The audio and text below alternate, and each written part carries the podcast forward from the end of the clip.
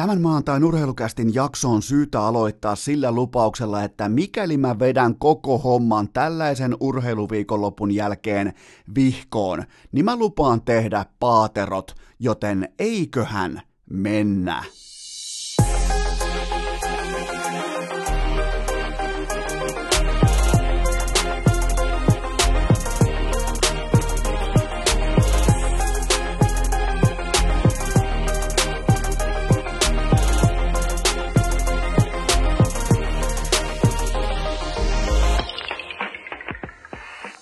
Tervetuloa kaikille kummikuuntelijoille urheilukästin mukaan. On maanantai toinen päivä joulukuuta ja meille kaikille on opetettu varmasti aikoinaan, että kun saa sen suklaakalenterin joulukuun kärkeen, niin kaikkia luukkuja ei sovi avata välittömästi, vaan päivä kerrallaan. Nyt mennään luukussa numero kaksi, ja mulla on silti sellainen tunne, että kaikki ne 24 luukkua on viikonlopun aikana revitty auki, koska Vierumäen palloseura koko suomalaisen urheilun suurin skandaali, vitsi ja ennen kaikkea Pelle Sirkus, se antoi meille Raimo Helmisen. Sen sirkustirehtööri ilmoitti koko kansalle, koko Vierumäelle, että tulkaa katsomaan vähän kauempaakin, meillä on teille uusi Itämaan tietäjä, joulusesonki, me annetaan teille raipe. Ja nyt pitäisi ilmeisesti olla täynnä sitten intoa, täynnä legendan kunnioitusta, täynnä kaikkea tätä, mutta mä en voi ottaa tätä minään muuna kuin ihan totaalisena vitsinä vastaan, koska äh, kerrataan nopeasti, kerrataan ihan nopeasti, vaikka ei mennä edes sinne saakka, kun Jonne Virtanen sammui kulli kädessä karaokeen, eikä siihen, että siitä annettiin erillinen äh, kausipalkinto, vaan aloitetaan tästä syksystä ja siitä, kun Erkka tuli mukaan. Erkka Westerlund, nukkemestari, ja nyt kun tämä nukkesirkus lähti pyörimään, Seuraava palkkaus oli totta kai Erkan johdolla. Se oli vähemmän yllättäen Rauli Urama. No mitä sit löytyy vielä? Kun lähdetään tätä Vierumäen palloseuraa rakentamaan, niin kuka oli seuraavana kenties ansaintalogiikka jonossa, kuka on tehnyt korvaamattoman työn Erkan eteen, Jääkiekkoliiton eteen, kuka on saunonut eniten Kalen saunassa kyllä vain, Raimo Helminen, ilman minkä, mä nyt haluan painottaa, että emme keltään ohi tällä joulukuun kärkeen, ilman minkäänlaisia päävalmentajanäyttöjä, edes apuvalmentajanäyttöjä, jääkiekon ammattitasolla. Miettikää, Turun palloseuran omistajat Kodis, mikä joku Paananen ja Kodisjoki vai Kodisoja, mä en edes muista kaikkia hypermiljonääreja Suomessa, mutta se on toissijaista, ne on muuten kohta miljardöörejä, mutta siltikään niillä ei näköjään ole Äh, sitä vertaa urheiluosaamista, jos ne käy tiistaina puhumassa Helsingissä, kuinka nyt palkataan oikeat miehet oikeisiin tehtäviin ja kuinka nyt on visio, se on vision saatana, se on kristallin kirkas ja sitten menee kaksi päivää eteenpäin, kolme päivää eteenpäin ja ne tulee Raimo Helmisen kanssa ulos. Ei tällaista voi käsikirjoittaa. Mä annoin teille vitsin pohjalta. Mä tein teille sarkastisen parodia-käsikirjoituksen pari viikkoa sitten, että no seuraavaksi tulee varmaan, seuraavaksi tulee varmaan Tomi Lämsä ja Erkka Westerlund siirtää sieltä Vierumäkeä tuoli kerrallaan, taktiikkataulu kerrallaan, toimihenkilö kerrallaan kohti Turkua, mutta se näköjään osoittautui ihan uskomattomalla tavalla todeksi se, että sieltä tullaan nyt, koko Vierumäki on kohta Turussa tulossa.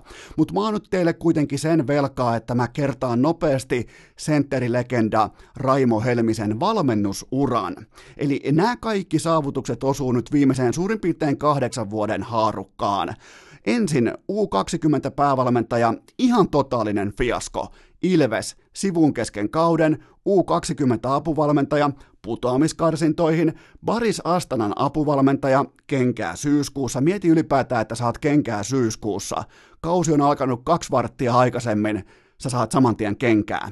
Sitten Dinamo Riika, apukoutsi, kättelyt tammikuussa, Jokereiden kiekonkerääjä, ei minkäänlaista kädenjälkeä pois lukien pari hauskaa haastattelua.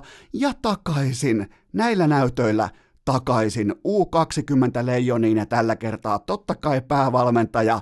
Ja kyseessä on siis ihan sataprosenttisesti vain ja ainoastaan suojatyöpaikka, koska siellä odotetaan Antti Pennasta ja kukaan muu ei halunnut hypätä tuohon rooliin tai pikemminkin näin päin ei haluttu hyppäyttää ketään ohi ansaintalogiikka hierarkian, jossa Raimo Helmisen nimi on kuitenkin suomalaisessa jääkiekossa sentterilegendalla yksi kaikkien aikojen leijonista niin se on helvetin korkealla se nimi. Siitä on vaikea marssia, vaikka sä olisit ihan oikea jääkiekon valmentaja.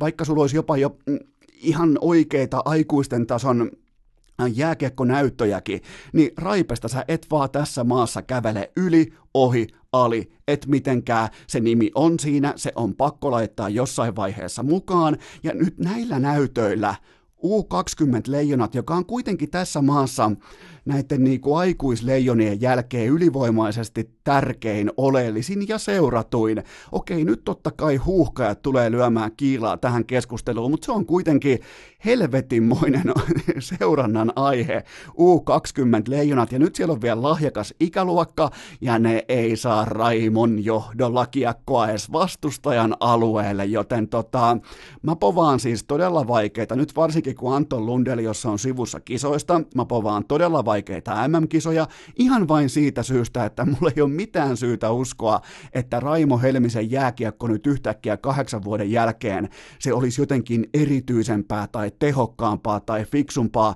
kun me ollaan nähty nyt ihan riittävästi, että se on pelkästään sitä, että no enemmän pitäisi olla tsemppiä ja no en mä nyt tiedä, että kyllä me saatiin hyvin paikkoja ja päästiin paikoille ja ei tehdä tästä nyt mitään numeroa. Ja siis tätä, tätä linjaa ollut siis mä oon nyt suurin piirtein Raimo Helmisen uraan sekä pelaajan että valmentajana. Mä pystyn tasan tarkkaan tietämään, miten se tulee lähestymään tätä tota, TPS-keissiä. Samalla tavalla, miten se lähestyy U20-keissiä ja minkälaisen kuvan. Mä kysyn nyt teiltä. Te olette nyt tulleet tota, te olette nyt ostaneet lipun Vierumäen palloseuran sirkukseen, niin tota, mä nyt kysyn teiltä, minkälaisen kuvan se antaa organisaatiosta, että palkataan ennen joulukuuta, marraskuun lopussa, palkataan päävalmentaja, joka on ihan kaikkien tiedossa, että kyseessä on liiton suojatyöpaikka Leijonissa, niin tämä sama ukko palkataan TPS nimenomaan yhden vuoden sopimuksella. Sitten vielä toimitusjohtaja, joku Hankkenin poika Santtu Jokinen tulee ilmoittamaan, että tämä on täydellinen meidän strategialle – mille helvetin strategialle, jos teillä on vuodeksi Raimo Helminen kaikista maailman valmentajista, teillä on vuodeksi Raimo Helminen tulossa tupaan sisään. Se ei kerro mistään muusta kuin siitä, että te ette saaneet Turku, rakas Turku, te ette saaneet oikeita jääkiekon päävalmentajaa, te pudotitte pallon, te kusitte kaikki muut kärkineuvottelut, ja te jouduitte tyytymään Erkan uskolliseen hevoseen, tässä tapauksessa pelillisesti poniin, Raimo Helmiseen. Mistään muusta ei ole kyse, te hävisitte neuvottelut, te olitte pihejä, te menetitte oikeat päävalmentajat, kukaan ei halua, siis miettikää nyt, ajatelkaa nyt, että joku oikea päävalmentaja jääkiekossa menisi tommoseen pellesirkukseen ihan oikeasti tuhoamaan koko CVnsä. Helmisen CVssä on se hyvä puoli, että se ei voi olla yhtään enempää päin persettä kahdeksan kauden jälkeen, yhdeksän kauden jälkeen suurin piirtein. Siinä ei ole mitään tuhottavaa. Sä voit laittaa vaikka sytkärin alle ja polttaa, niin se ei syty edes tulee. Se on kuin Slaattanin patsas, sä et voi polttaa sitä pois. Joten tota, sellaisen coachin, sai tällä hetkellä Vierumäen palloseura ja Erkka Westerlundin näköjään nyt ihan oikeasti siirtää, kohta sieltä tulee se ää, onko se Kaskelan ruokala, sieltä tulee se Ilkka, toi tota, majoitusalue, sitten sieltä tulee pari piirtoheitin, sieltä tulee auditorio, sieltä tulee kuplahalli kohti Turkua, kyllä on kohta jumalauta, siellä on kohta tota, leveätä kuljetusta Heinolan ja sitten tota, Turun välillä, mutta otetaan vielä pikakatsaus siihen, että mä aina puhun teille siitä hyvin yksinkertaisesta, miten rakennetaan NFL-organisaatio, NHL-organisaatio, NBA-organisaatio, niin Katsotaanpa nyt, että ketkä on keskeisissä pesteissä tällä hetkellä Turun palloseurassa. Toimitusjohtaja, Hankken poika, jos on ollut Hankkenissa joskus, niin ymmärrän ihan kaiken hänen toimistaan. Siellä on Jokisen Santtu. GM, Rauli Urama, mutta vain sillä ehdolla, ettei hän itse joudu rakentamaan omaa joukkuettaan. Muistakaa, Rauli katsoo isoa kuvaa, urheilullisia tendenssejä. Tämä oli siis ihan kuin kuuntelisi jotain sellaisten niinku 19-vuotiaiden fuckboyten keskustelua Slassin jälkimainingeissa jossain trendikuppilassa Kalliossa.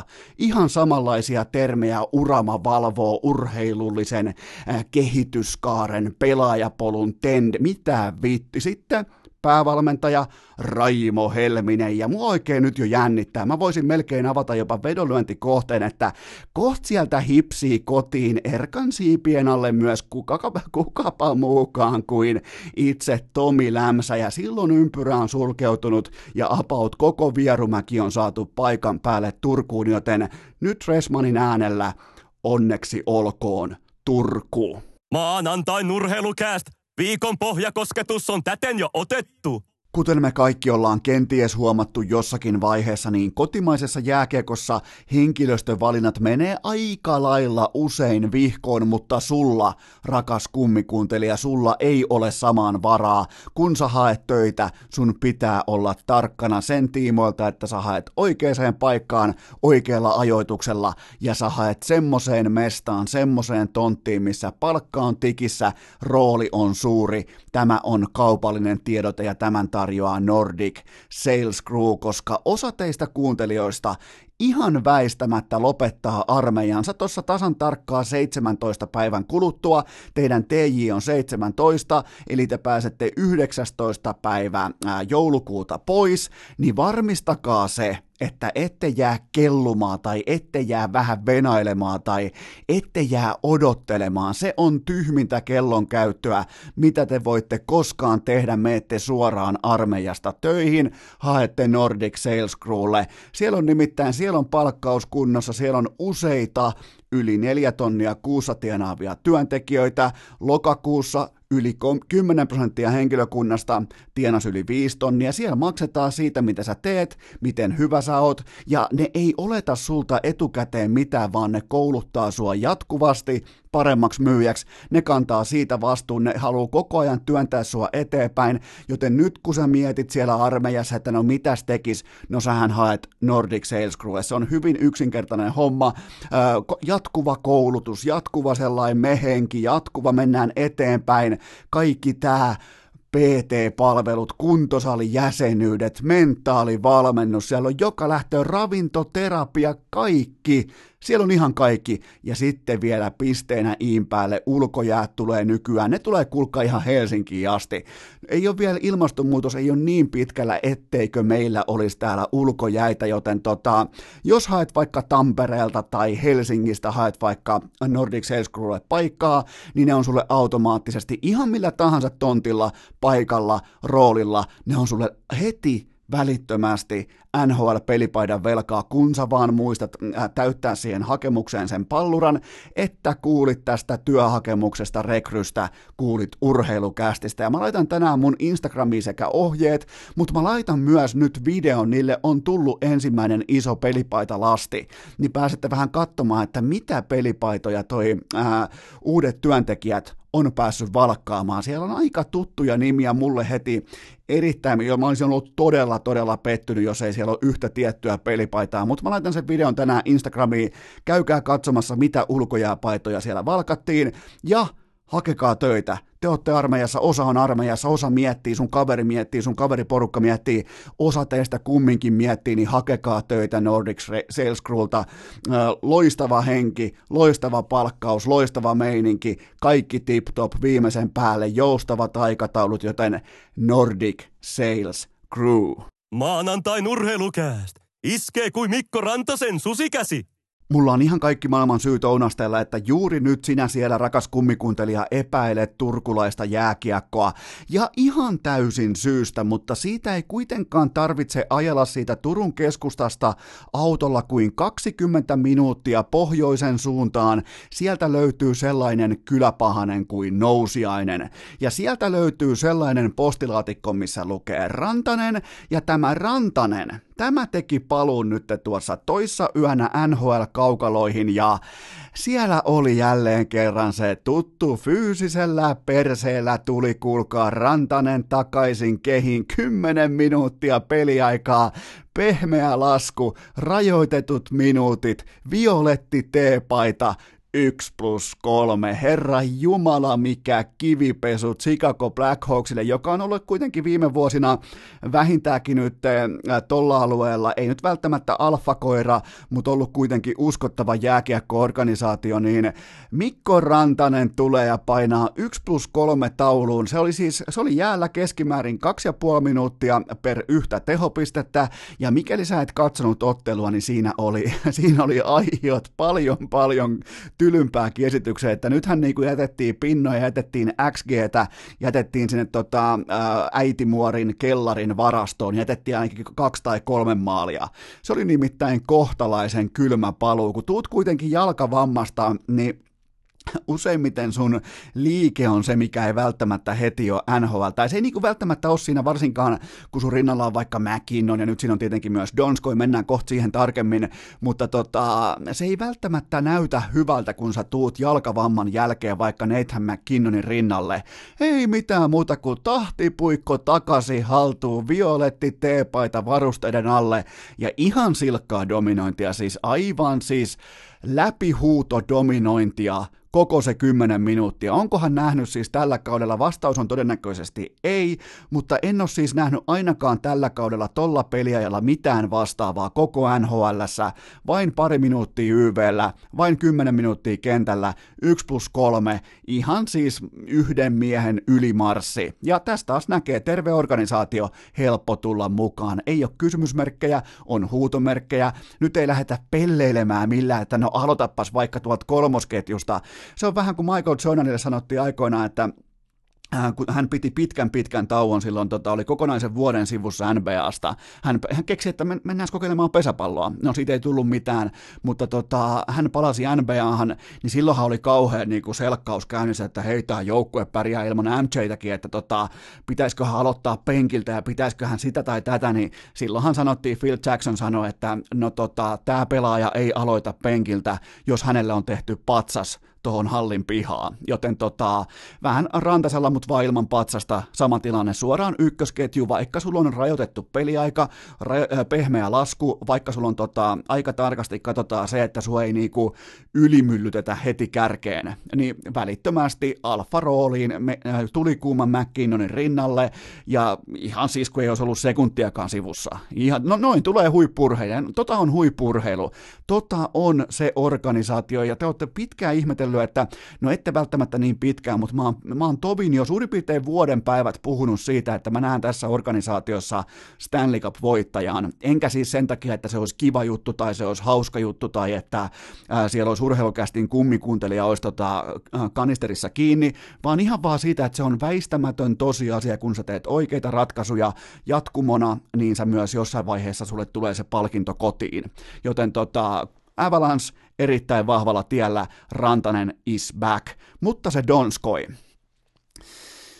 Mä meinasin, että mä säästän tämän tonne QA-osioon, mutta vedetään tämä kortti nyt alta pois, koska Donskoilla on tällä hetkellä ihan oikeasti sauma keikuttaa Coloradon ykkös-kakkosketjun roolitusta siten, että hän jäiskin itse asiassa raitin syöttölaudaksi Rantaselle ja McKinnonille, kun taas sitten kapteeni Landeskog lähtisi kakkosketjun tuomaan syvyyttä, leveyttä, isompaa roolitusta. Ja ylipäätään tuossa joukkueessa on rakennusnappuloita siten, että siellä voi vähän lähteä miksailemaan, mutta just nyt tällä hetkellä 2 plus 2 viime matsia Donskoilla ei kannata ottaa, jos ne löytää Rantasen kanssa toisensa.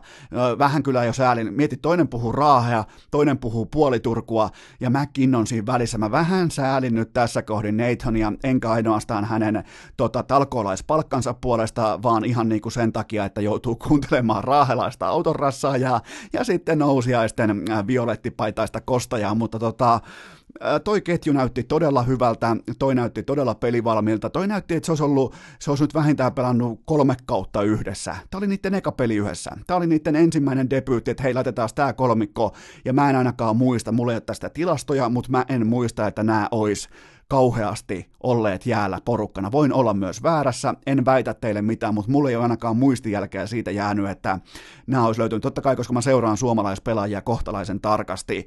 Niin nyt on Joonas Donskoin, koska Öö, nyt on hänellä sitten se iso, se jättisauma. Se tota, no voidaan puhua hänen urallaan jopa kaikkien aikojen saumasta.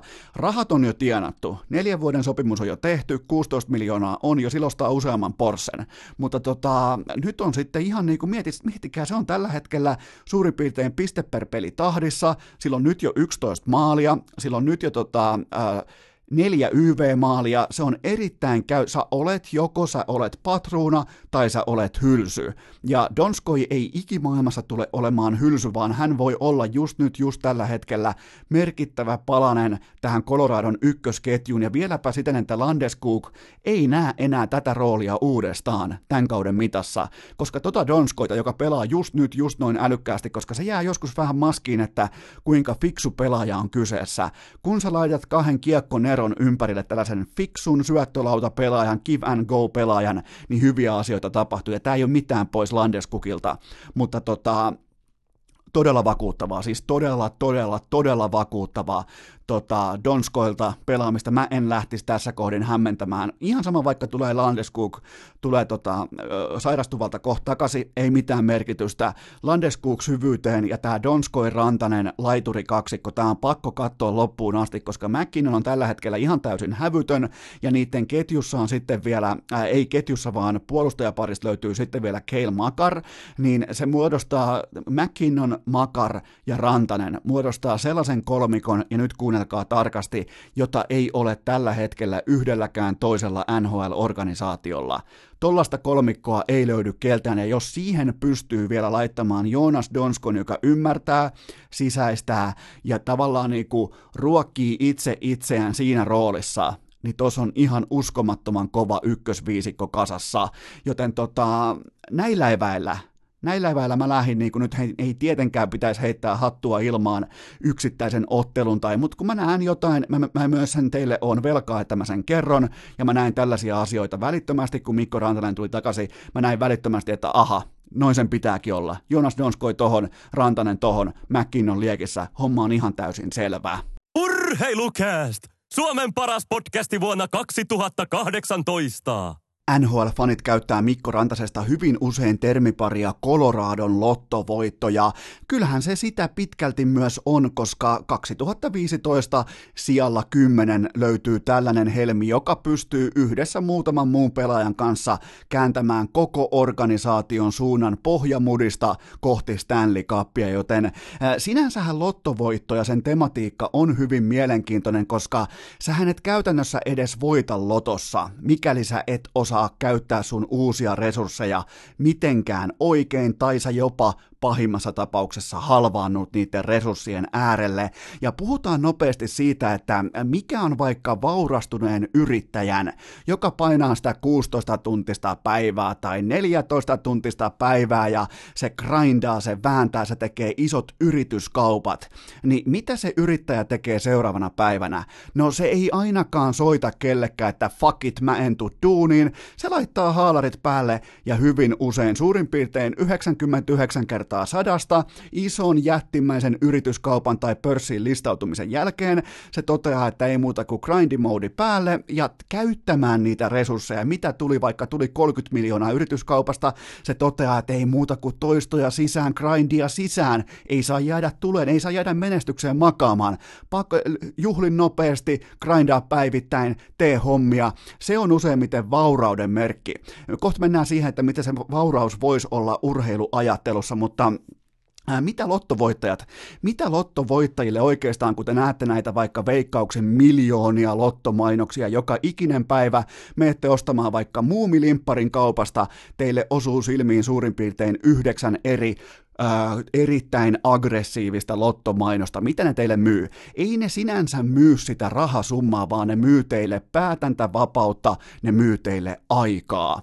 Ja tota, kuvitellaan nyt vaikka, että sä voittaisit, just sinä rakas kummikuuntelija, sä voitat just nyt tällä sekunnilla lotossa. Mikä on sun ensimmäinen päätös, ratkaisu tai puhelinsoitto? Se on varmaan se, että sä soitat sun pomolle, että nostat jalat pöydälle ja nää, fuck it, en ole tulos duuniin.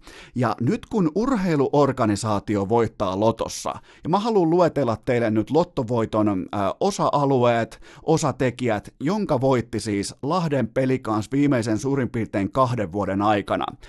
Sieltä tuli samasta arvasta suurin piirtein ihan vähän eri aikaikkunassa, mutta sieltä tuli Oliver Kaski, ihan täys nobody.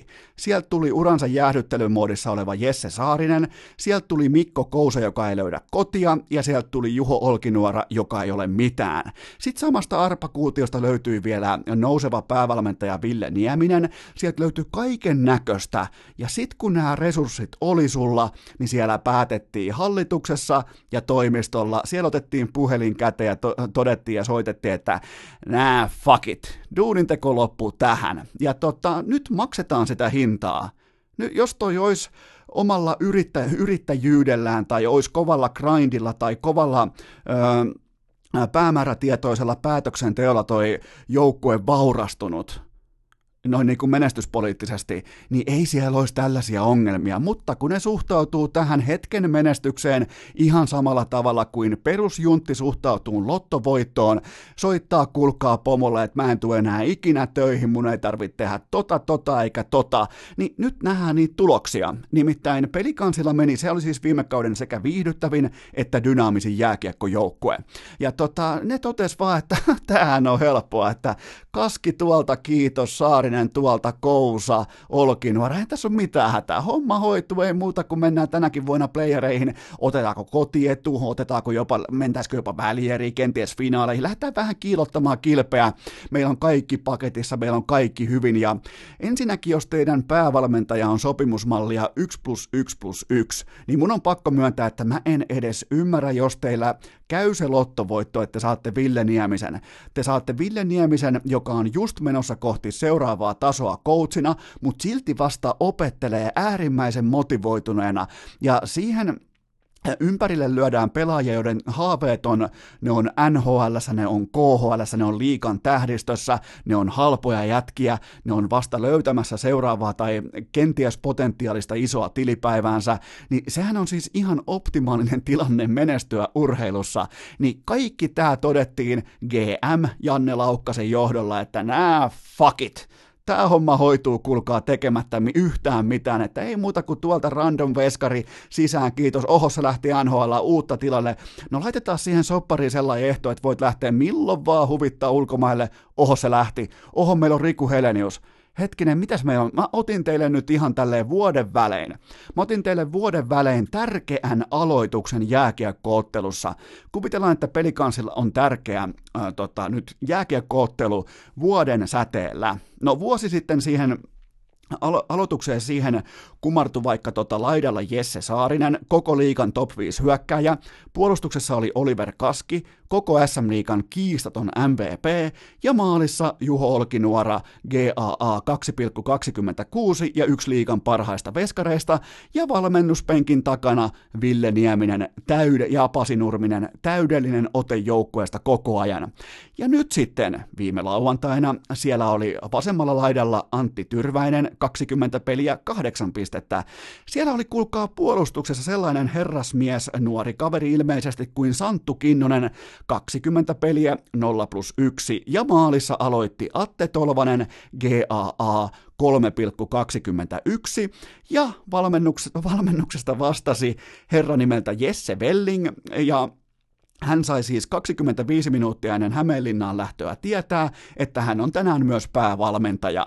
Ja kaiken lisäksi vielä joukkueen bussi hajoaa vähän niin kuin kuvainnollisesti metaforatasolla se ilmoittaa se bussi, että kannattaako edes lähteä. Ja ei välttämättä olisi kannattanut lähteä, koska nollapistettä jälleen kerran oli vieraskiertueen saaliksena, mutta kun miettii sitä, että minkälaiseen helvetin roskistulipaloon tuolla on päästy, ensin viivyteltiin Niemisen kanssa, kun huomattiin, että hei toi on meidän jätkä, toi on se, kuka on meidän coachi, niin minkä takia sitä ei kihintetty heti? Mitä siellä, vi- minkä takia Janne Laukkanen yritti olla yhtäkkiä, minä olen nyt, kun minä, minä jumalauta, mä oon huoneen viisain mies. Jos et sä ollut huoneen viisain mies viimeisen 30 vuoteen, niin sä et todennäköisesti ole sitä vieläkään. Joten tota, ihan siis totaalinen roskistulipalo, mitä tulee johtajuuteen, ja sitten vielä, kun tulee kenkää, niin kuin nyt lauantaina tuli Coach Niemiselle, niin minkä takia siinä tiedotteessa haluttiin erikseen painottaa sitä, että päätöksen teki hallitus, eikä se toimija, joka vastaa kaikesta urheilusta, eli GM Laukkanen. Minkä takia haluttiin kätkeä general manageri, urheilujohtaja, urheilutoimenjohtaja, minkä takia se haluttiin piilottaa johonkin jemmaan ja kasvoton hallitus – tuoda mukaan pöytään. Tämähän on siis ei ainoastaan heikkoa johtajuutta, vaan tämähän on pelkuruutta ettei kovassa paikassa, on se päätös sitten mikä tahansa, niin sillä pitää olla kasvot. Ja jos ei Laukkanen lähde nyt maanantaina, niin jos Laukkanen siis saa nyt kenkää vaikkapa maanantaina, tiistaina, niin sen jälkeen mä oon ihan fine. Sitten mä, niinku, mä ymmärrän sen ajatuksen juoksun, mutta muuten tää on ihan silkkaa pelkuruutta mennä jonkun kasvottoman hallituksen taakse heittämään coachia ulos, mikä on siis Miettikää nyt, hallitus siis tekee päätöksiä, joiden pohjalta palkataan niitä vetureita, jotka vetää sitä organisaation operatiivista puolta eteenpäin. Siellä on toimitusjohtaja, siellä on urheilujohtaja, ne on kaksi merkittävintä palkkausta operatiivisella tasolla. Ja sitten yhtäkkiä, kun pitäisi tehdä niitä kovia kenttätason päätöksiä, niin sä lanaat helvettiin nämä sun itse palkkaamat tahot, joiden ainoa työnkuva on tehdä ne kovat päätökset, ne kovat ratkaisut, ne kovat valinnat, jotta sun ei itse tarvitse, niin eiköhän hallituksesta haluta linjata yli GM, että homma on muuten sitten näin. Tämä on amatöörimäistä, tämä on pelkurimaista ja tämä on heikkoa. Mutta mitä tulee Ville Niemisen kauteen, niin totta kai hän on vastuussa. Totta kai se on Ville. Sä olet silloin, sä oot koko liikan alfa, sä oot koko liikan kuningas, sä oot koko liikan kuumin ää, nuori päävalmentaja. Silloin kun tulee, tota, tulee menestystä, tulee kunniaa, tulee gloriaa, sä olet silloin sen ansainnut. Mutta kun kaikki menee päin helvettiä, joukkue näyttää luovuttaneelta, sä näytät itsekin luovuttaneelta, silloin se vastuu vastuu on myös sulla. Nämä, menee, nämä vaakakupit menee nyt ihan täsmälleen samassa rytmissä ja ne menee tasan. Kukaan ei ole koskematon, niin ei myöskään Ville Nieminen. Ja mua vain kovasti kiehtoo se, kun mä näin Ville Niemisen tämän kauden alussa, sanotaanko siitä kymmenestä pelistä eteenpäin suurin piirtein, niin mä näin Niemisen katseesta sen, että tällä porukalla, tällä miehistöllä mä en sainannut tähän. Mä, mä, mä en lähtenyt juurikaan tähän kokoonpanoon. Mä en, tää ei ole mun joukkue.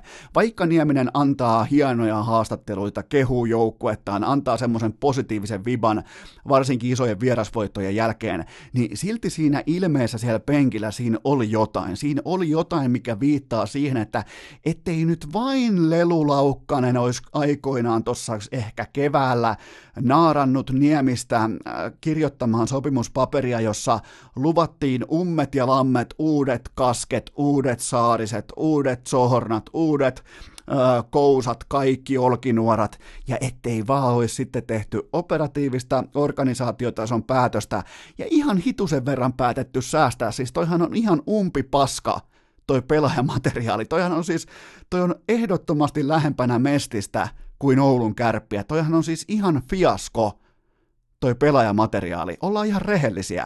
Niin siitä syystä mä oon hyvin skeptinen sen tiimoilta, että oliko tää se joukkue, minkä tiimoilta ja minkä pariin Ville Nieminen oikeasti edes halus palata. Paljon kysymyksiä, kaikkiin kysymyksiin on jo vastaus, koska tota, bussi hajos, Nieminen on ulkona, Jepe Vellinki, Jeppe, Jeppe Jeppe Velling.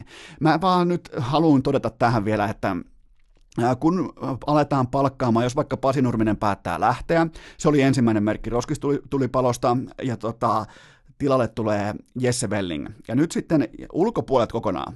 Jesse Welling tulee mukaan valmennukseen. Ja sitten Jesse Welling astuu saman melkeinpä kalenterikuukauden aikana päävalmentajaksi SM organisaatiossa joka lähti vuosi sitten, sitten joku tuommoinen kahdeksan kuukautta, suurin piirtein seitsemän kuukautta, tuo joukkue lähti kotiedulla playoffeihin kaikkien aikojen hurmoksella. Ja tällä hetkellä tilanne on se, että siellä on Jesse fucking Velling kysymässä aikalisältä pela- pelaajilta Hämeenlinnassa, että ketä te muuten ootte ja mitä te haluaisitte tehdä. Niin pelaajat piirtää, se oli siis ehkä irvokkain hetki pieneen toviin ammattilaisjääkeikossa.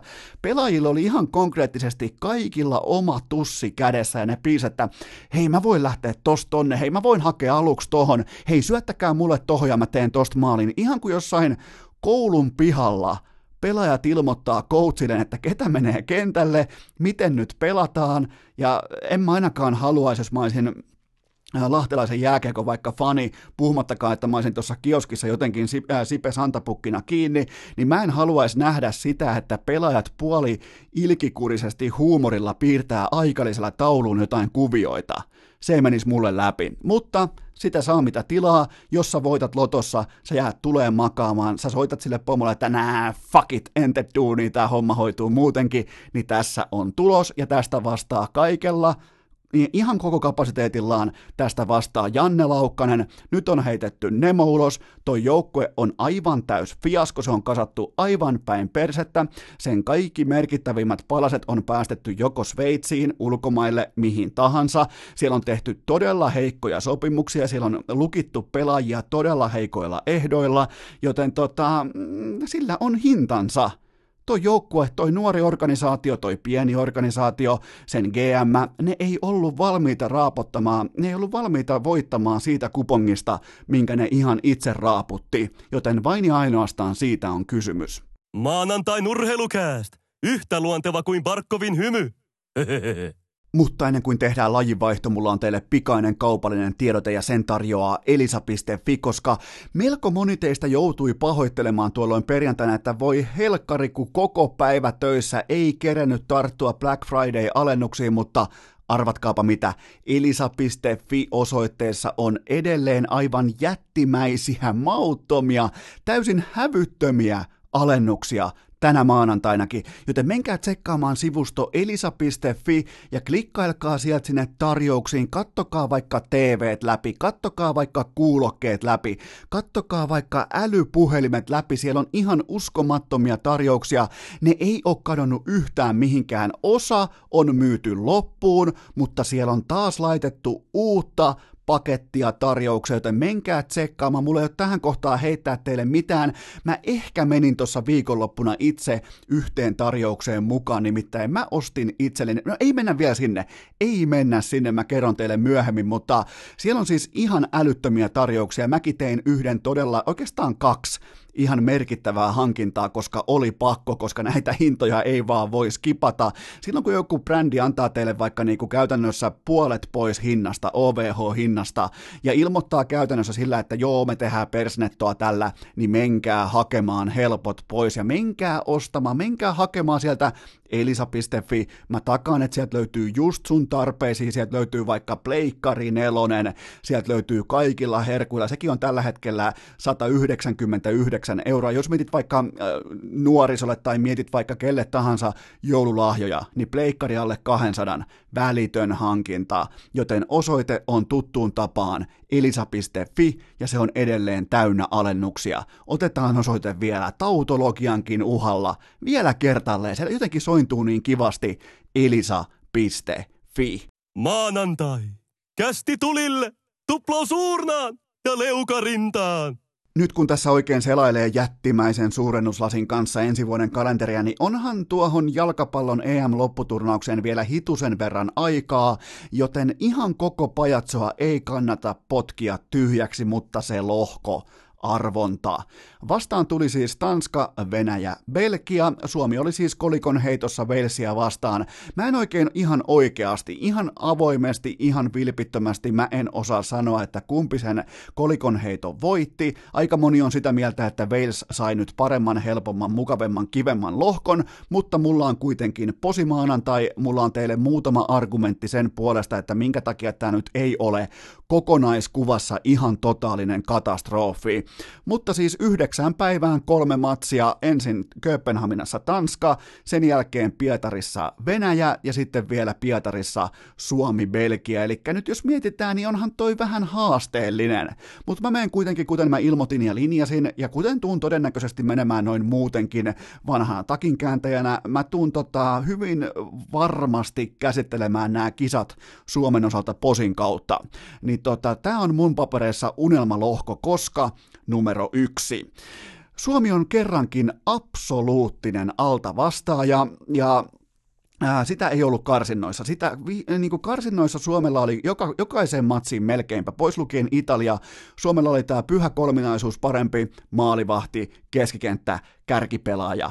Nyt tämä on historia ja mulle on oikein niin kuin kutiaa kämmen selät jo tässä kohdin, kun mä mietin, että mitä hän viisas opettaja Markku Kanerva keksii tälle porukalle, koska nyt Suomi pääsee siihen unelmatilanteeseen, siltä ei ooteta yhtäkään, olla rehellisiä, siltä ei ooteta yhtäkään pistettä, siltä ei absoluuttisesti odoteta yhtäkään voittoa, ei siis missään olosuhteissa, jokainen voitto on, se on melkein torille lähdön paikka, niin mulle on todella mielenkiintoista katsoa, että miten Markku Kanerva, kun sä olet laatukoutsi, kun sulla on täystietoisuus, luottamus, kollektiivin tuki takana, niin useimmiten silloin pitkä valmistautumisaika ei tue sitä, se ei tue tässä tapauksessa niitä, jotka on, joutuu miettimään sitä niiden, niin kuin, joku sä oot vaikka FIFA ranking ykkönen. Totta kai kaikki paineet on sun niskas, totta kai sun ajatukset on jo puolivälierissä, välierissä, finaaleissa, missä tahansa. Mutta tota, Suomen tiimoilta tämä on nyt se absoluuttinen altavastaaja-tilanne,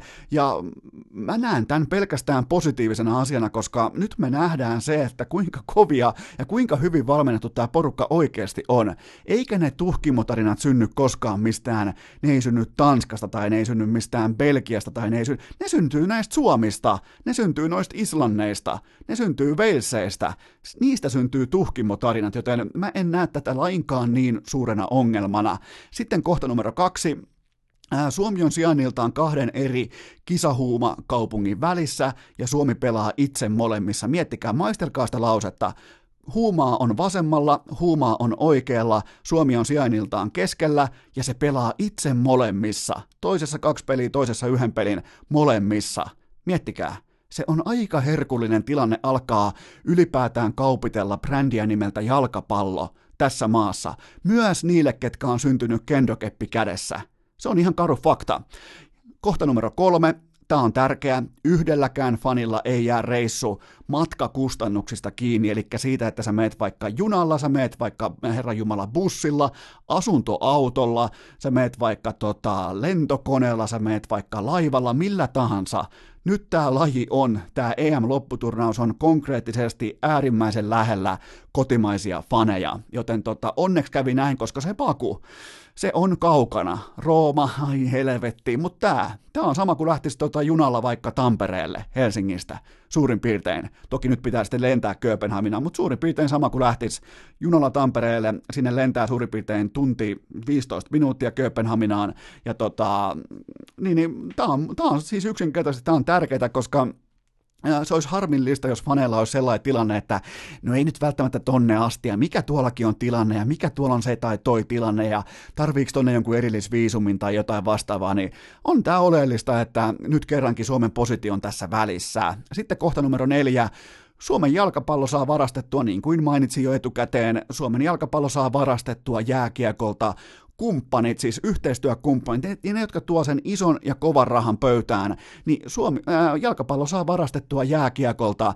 näihin tuttuihin, en nyt viitsi sanoa ryyppäyskaupunkeihin, mutta ää, kestityskaupunkeihin, tällaisiin niin kuin iloisiin saunailta kaupunkeihin, Kööpenhamina, Pietari, ne on näille tota, yritysjohtajille jo muutenkin tuttuja paikkoja, mihin lähdetään vähän niin kuin kampaviineriä pupeltamaan ja katkarapuvoileipää syömään, joten te voitte nyt ehkä, että no mitä täällä on tekemistä urheilun kanssa, no tällä on ihan kaikki tekemistä urheilun kanssa, koska tässä maassa on niin vähän ihmisiä, niin vähän yrityksiä, että on yksinkertaisesti pakko pystyä tarjoamaan pöytään jotakin, mitä jääkiekolla ei ole, mitä vaikka koripallolla ei ole, mitä vaikka ampumahiidolla tai hiidolla ei ole, ja se on arvokisa huuma jalkapallossa, joten tämä on Suomen jalkapalloliitolle tämä lohko, tämä on unelma. Tää, nyt ei ole kellään yhteistyökumppanilla, ei ole varaa jäädä pois, että no kun meillä ei noin Bakun arvot ei oikein täsmää. Ne on lähtenyt koko uransa ryyppäämään Kööpenhaminaan ja ryyppäämään Pietariin, joten tämä on unelmatilanne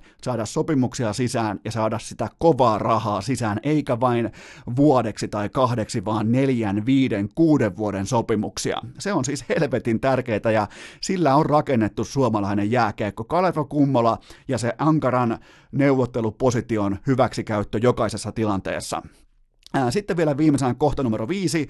Tämä on tällainen niin yksilökantilta katsottuna, mutta Suomen pelaajat pääsee mittauttamaan arvonsa maailman kärkeä vastaan. Kun sä nollaat vaikka Eden Hazardin tota, siinä vasemmalla laidalla, oot silloin itse tietenkin oikealla laidalla vaikka laita pelaaja tai laita puolustaja, niin kun sä nollaat sen Hazardin, niin sun nimi on kaikissa scoutin papereissa ylhäällä. Se on vaan karu fakta. Ja kuitenkaan Suomen pelaajista ei välttämättä voi sanoa, kun Teemu Pukki ja Lukas Radetski, on, onko muita? Nopeasti mietittynä ei välttämättä ole siis sellaisia, jotka voi ihan käsi sydämellä sanoa, että minä olen pelannut maailman kärkeä vastaan. Joten tota, tämä on nyt kaikille, tämä on kaikille siis oman hintalapun nostotapahtuma. Se tapahtuu kollektiivina, se tapahtuu fiksun opettajan johdolla ja jokainen onnistuminen on pelkkää plussaa sekä kokemuspankkiin että sitten ihan siihen oikeaan pankkiin, joten mä en näe negatiivisia seikkoja. Jos sä näet negatiivisia seikkoja, niin sä et välttämättä ole valmis vielä siihen, että nämä on jalkapallon arvokisat, ja tuolla on ihan missä tahansa lohkossa, tuolla on pisteet aivan saatanan ison kiven alla, joten tota, mä näen pelkästään positiivisia seikkoja, mutta mä menenkin nämä kisat posin kautta, mä oon vanha takin kääntäjä. Otan myös teiltä totta kai kommentteja vastaan, että, mutta muistakaa, mä haluan vielä painottaa sitä, Suomen unelmana sukupolvien unelmana ei ollut kolmoskori, vaan unelmana oli nimenomaan tolla joukkueella, tolla kollektiivilla oli arvokisapaikka. Muistakaa se aina, kun itkette siitä, että no mutta Kreikka voitolla olisi, ei olisi saanut yhtä, ei, ei, ei, ei, ihan sama, ihan sama tilanne menestyshaaveiltaan. Joten nyt fiksun opettajan pitää näyttää meille reitti, miten toi joukkue aikoo jälleen kerran altavastajana yllättää ihan kaikki. Ja mä haluan vielä lopuksi ei liity tähän lohkoon. Mä haluan lopuksi vielä lausua rukouksen. Mä haluan lähettää voimia, rukouksia ja ajatuksia sen maan tiimoille, joka joutuu F-lohkoon, jossa pelaa Saksa, Ranska ja tuota Portugali, eli kolme edellistä arvoturnausvoittajaa. Sinne tulee nyt sitten tämä neljäs maa tulee jatkokarsinnoista, ja mä haluan etukäteen jo onnitella siitä, että nyt sitten osui kohtalaisen tuntuvat hopeat kaulaan jo arvontavaiheessa, ja nyt jos pitäisi miettiä, että mikä on ehkä jopa kaikkien aikojen kuoleman lohko, niin Saksa, Portugali, Ranska – se on tällä hetkellä tilanne se, että Saksa jää ulos omissa kotikisoissaan jo tässä vaiheessa. Se tippuu jo alkulohkossa, mutta se neljäs maa, ajatuksia ja rukouksia. Urheilukääst joka maanantai, keskiviikko ja perjantai, Spotifyssa, iTunesissa ja Soundcloudissa.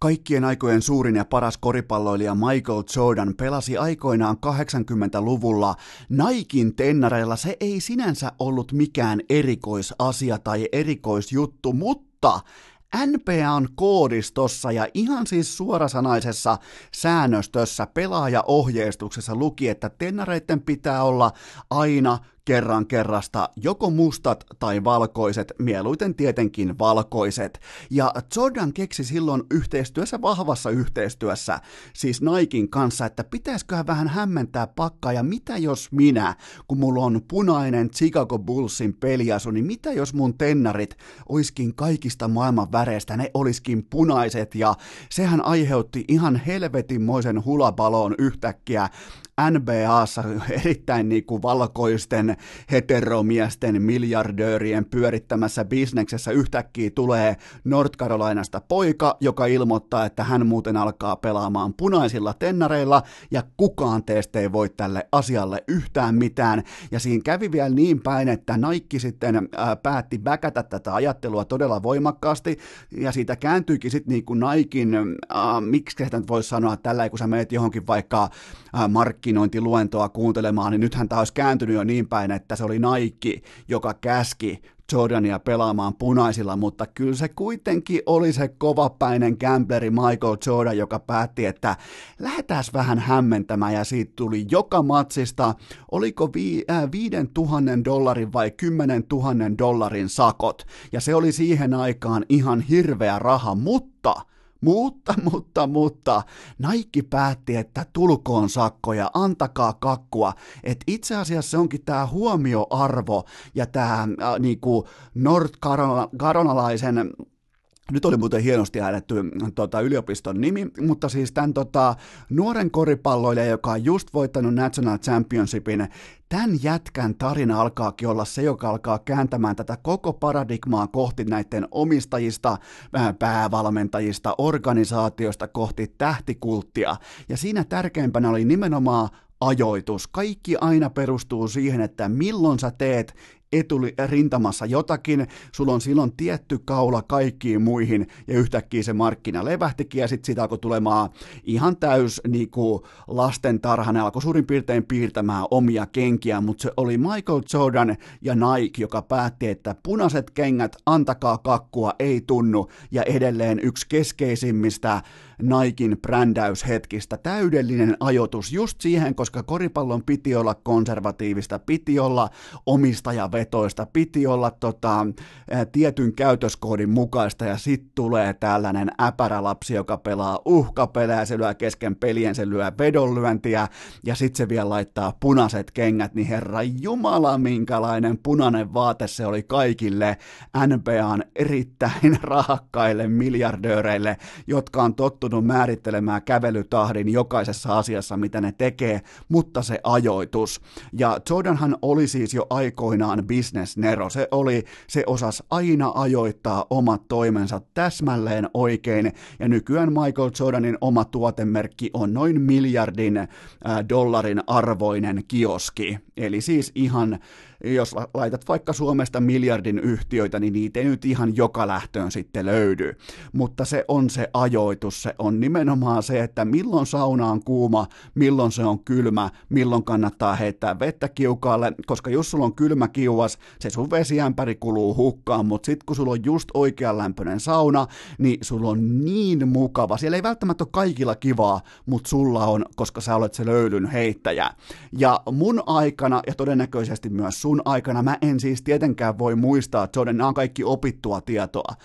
Mä en voi muistaa Jordanin uran alkumetrejä. Nämä on kaikki luettua, ymmärrettyä, kuunneltua ja opittua, mutta tota, vastaavalainen urheilija, joka on koko ajan ajoittanut omat toimensa likimain muutamaa virhettä lukuun ottamatta bisnestaloudellisesti täydellisesti, on Conor McGregor. Ja nyt nähdään hänellä jälleen kerran ihan uudet kasvot, koska nyt McGregor tämän uskomattoman skandaalin, mikä tuli Habibia vastaan koko tämä ostoskärryjen heittely Brooklynissa ja äh, sitten kohti tätä tota, Abu Dhabin iltaa, tämä niinku, ei ollutkaan Abu Dhabissa, missä se, oliko se Vegasissa, niin tota, sitä edeltävä todella häpeällinen ja kuluttajia luotaan pois työntävä käyttäytyminen, jopa niin kuin ihan avoin rasismi, halveeraus, naisviha, mitä nyt tahansa, niin McGregor huomasi sen jälkeen, että hetkinen – bisnesmittarit sanoo, että tämä ei olekaan kannattava taktiikka. Ja kattokaapa Conor McGregoria just nyt. Hän ottelee 18. päivä tammikuuta äh, Cowboy Cerrone vastaan Las Vegasissa. Hän siis nyt vihdoin palaa häkkiin. Oleellista ei ole se paluu, vaan oleellista on se, että mikä McGregor sinne tällä kertaa palaa. Hän onnittelee vastustajansa nyt jo mahtavasta perheestä ja toivottaa erikseen kaikille äh, Seronin faneille vaikkapa hyvää kiitos päivää ja oikein nuoleskele, nuoleskelemalla nuolee kaikkea amerikkalaisia arvoja. Mistä tämä voisi johtua? Voisiko tämä johtua siitä, että kaikki McGregorin brändit on tällä hetkellä työntämässä itseään todella voimakkaasti kohti USAn kuluttajamarkkinoita, ja siellä sä et voi olla idiootti, koska sun pitää tällä hetkellä olla hattu kourassa, kovin huutaja, kovimmasta huutajasta voi koska tahansa tulla presidentti, mutta se käyrä lähtee kuitenkin jossain vaiheessa laskuun, jossa huudat koko ajan, jatkuvasti ja ilman taukoja. Joten jälleen kerran nähdään fiksua ajoittamista, että miten Conor McGregor manipuloi markkinaa siten, että hän onkin nyt se vastustajaa kunnioittava taho, hän onkin sen mukava taho, hän kunnioittaa amerikkalaisuutta, amerikkalaisia perhearvoja, siis se puhuu kuin Fordin automainostaja. Hyvin pitkälti tulee, ne on siis ainoita oikeita puhetapoja tuossa maassa, jossa ole tehdä pankkia. Se on vaan karu fakta, ja McGregor on tehnyt hyvissä ajoin silloin jo aikoinaan, kun hän lähti Kelan kassan kautta, lähti kohti Tukholmaa, hän teki sillä hetkellä jo hyvin selväksi, että tässä lajissa, tässä bisneksessä on kyse vain ja ainoastaan rahasta. Joten mikään muu tässä koko ottelussa ei kiinnosta niin paljon kuin se, että Täytyy kuitenkin muistaa, että vaikka Dana White on puhunut, että McGregorin tällainen, niin kuin, että koko UFC ei ole enää McGregorin business, mä uskallan olla eri mieltä, kyllä on, koska Conor McGregor on edelleen, on se sitten kuinka valitettavaa tahansa, se on edelleen ainoa oikeasti globaalisti relevantti tekijä koko tuossa sirkuksessa.